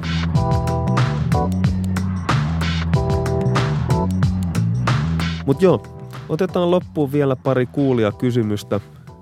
Tommi Juhola kysyy, että löytyykö NBAsta viime vuosikymmeniltä pelaajia, jotka pelaavat erikoisilla, ei koripalloon tarkoitetuilla kengillä.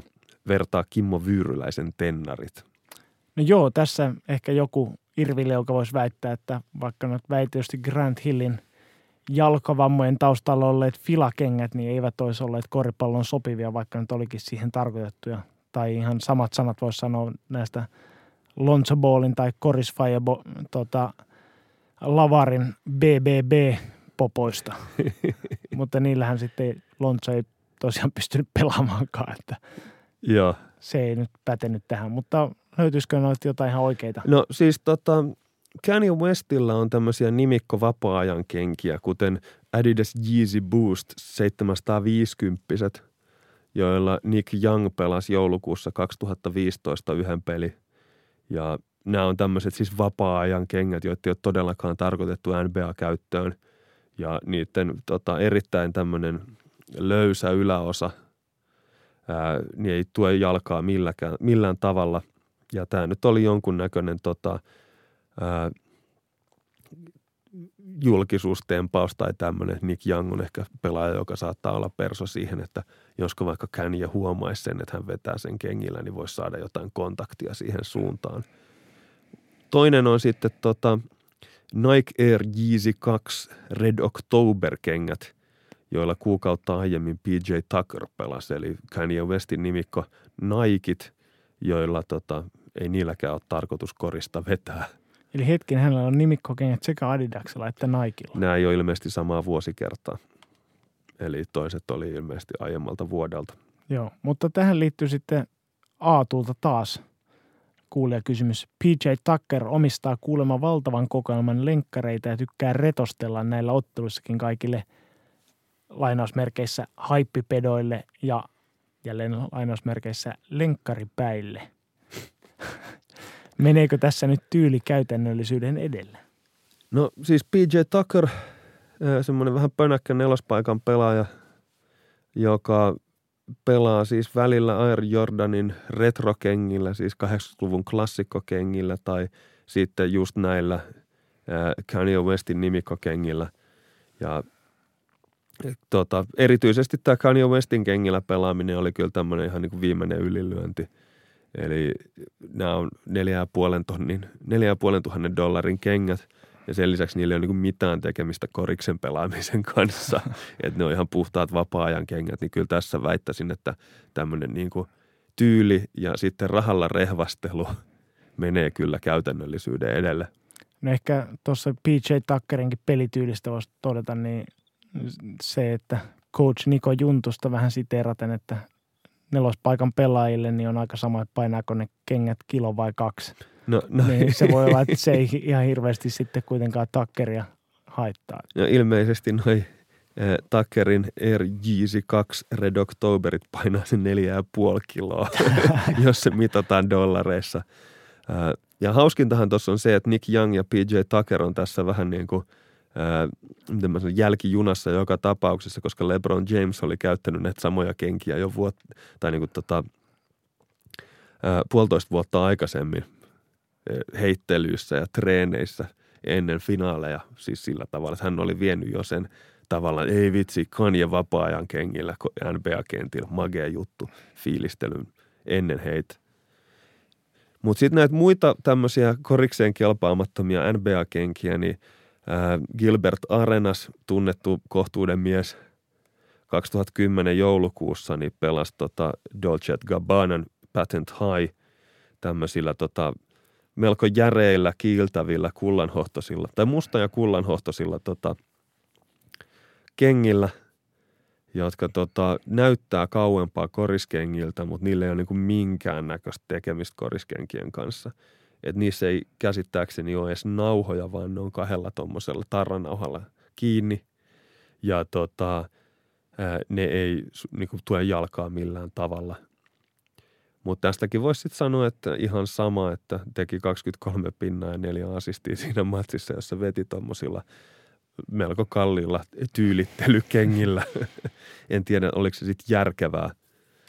Mutta sitten jos tuohon Vyyryläiseen mennään, niin Sveitsin lahja NBA-korikseen Thabo Sefolosha on pelannut joko Nike Air Max 90 tai Nike Air Max 1, eli juoksukengillä vuodesta 2015 alkaen.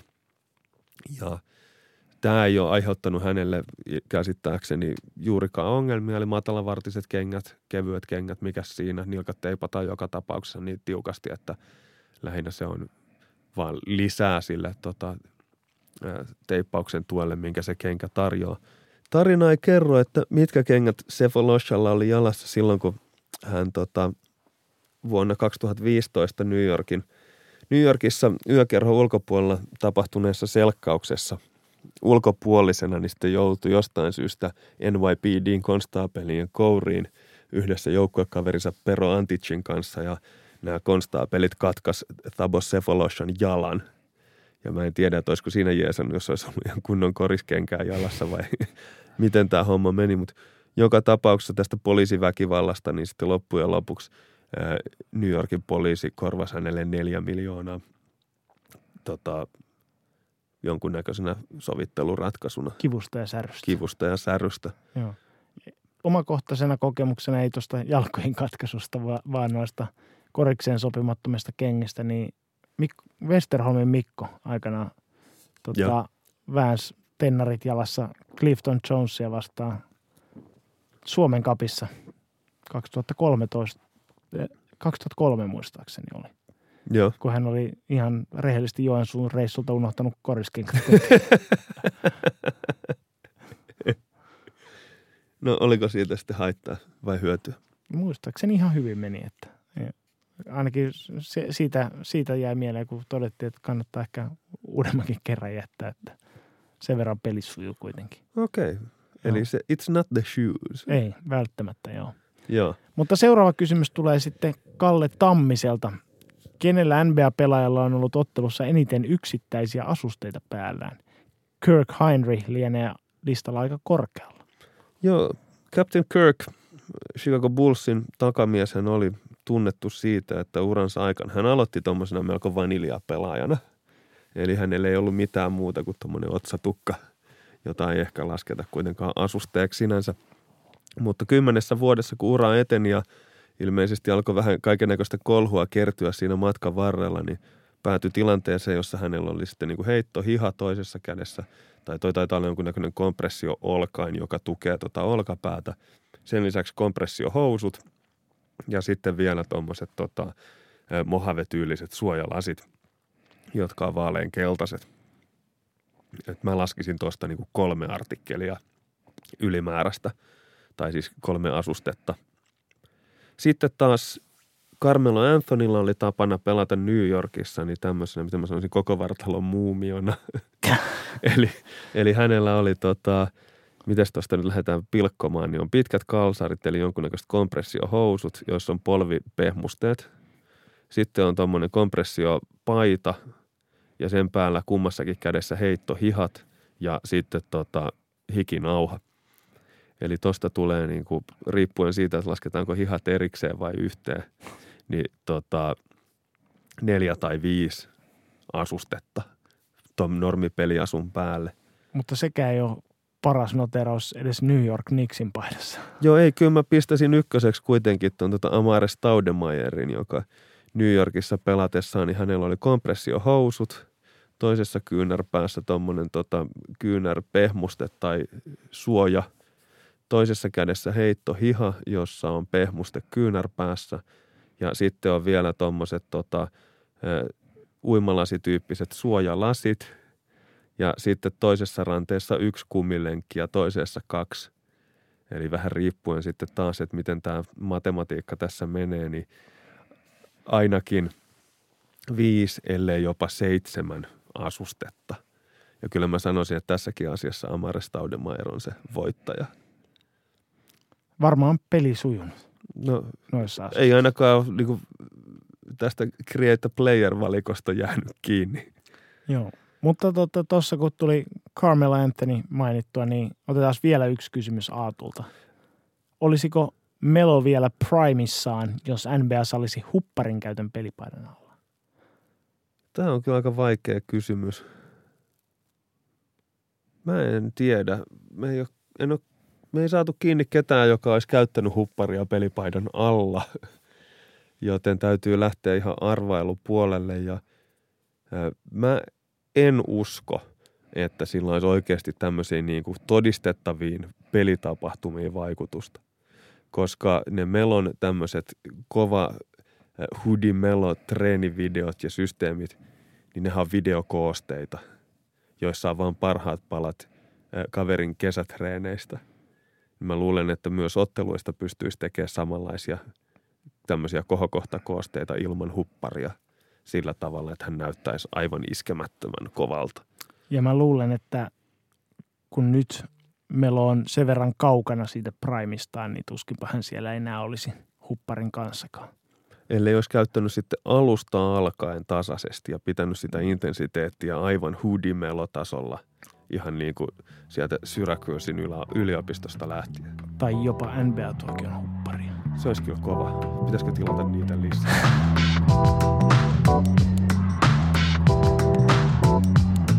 Tilaa NBA-tuokio sieltä, mistä onkin podcastisi, jätä arvostelusi. Seuraa meitä Twitterissä ja tykkää Facebookissa. Kommentteja ja kysymyksiä voi kirjoittaa Twitterissä tai Facebookissa.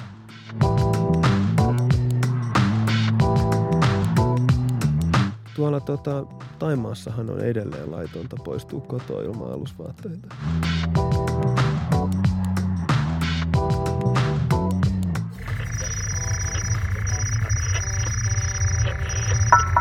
Hihi!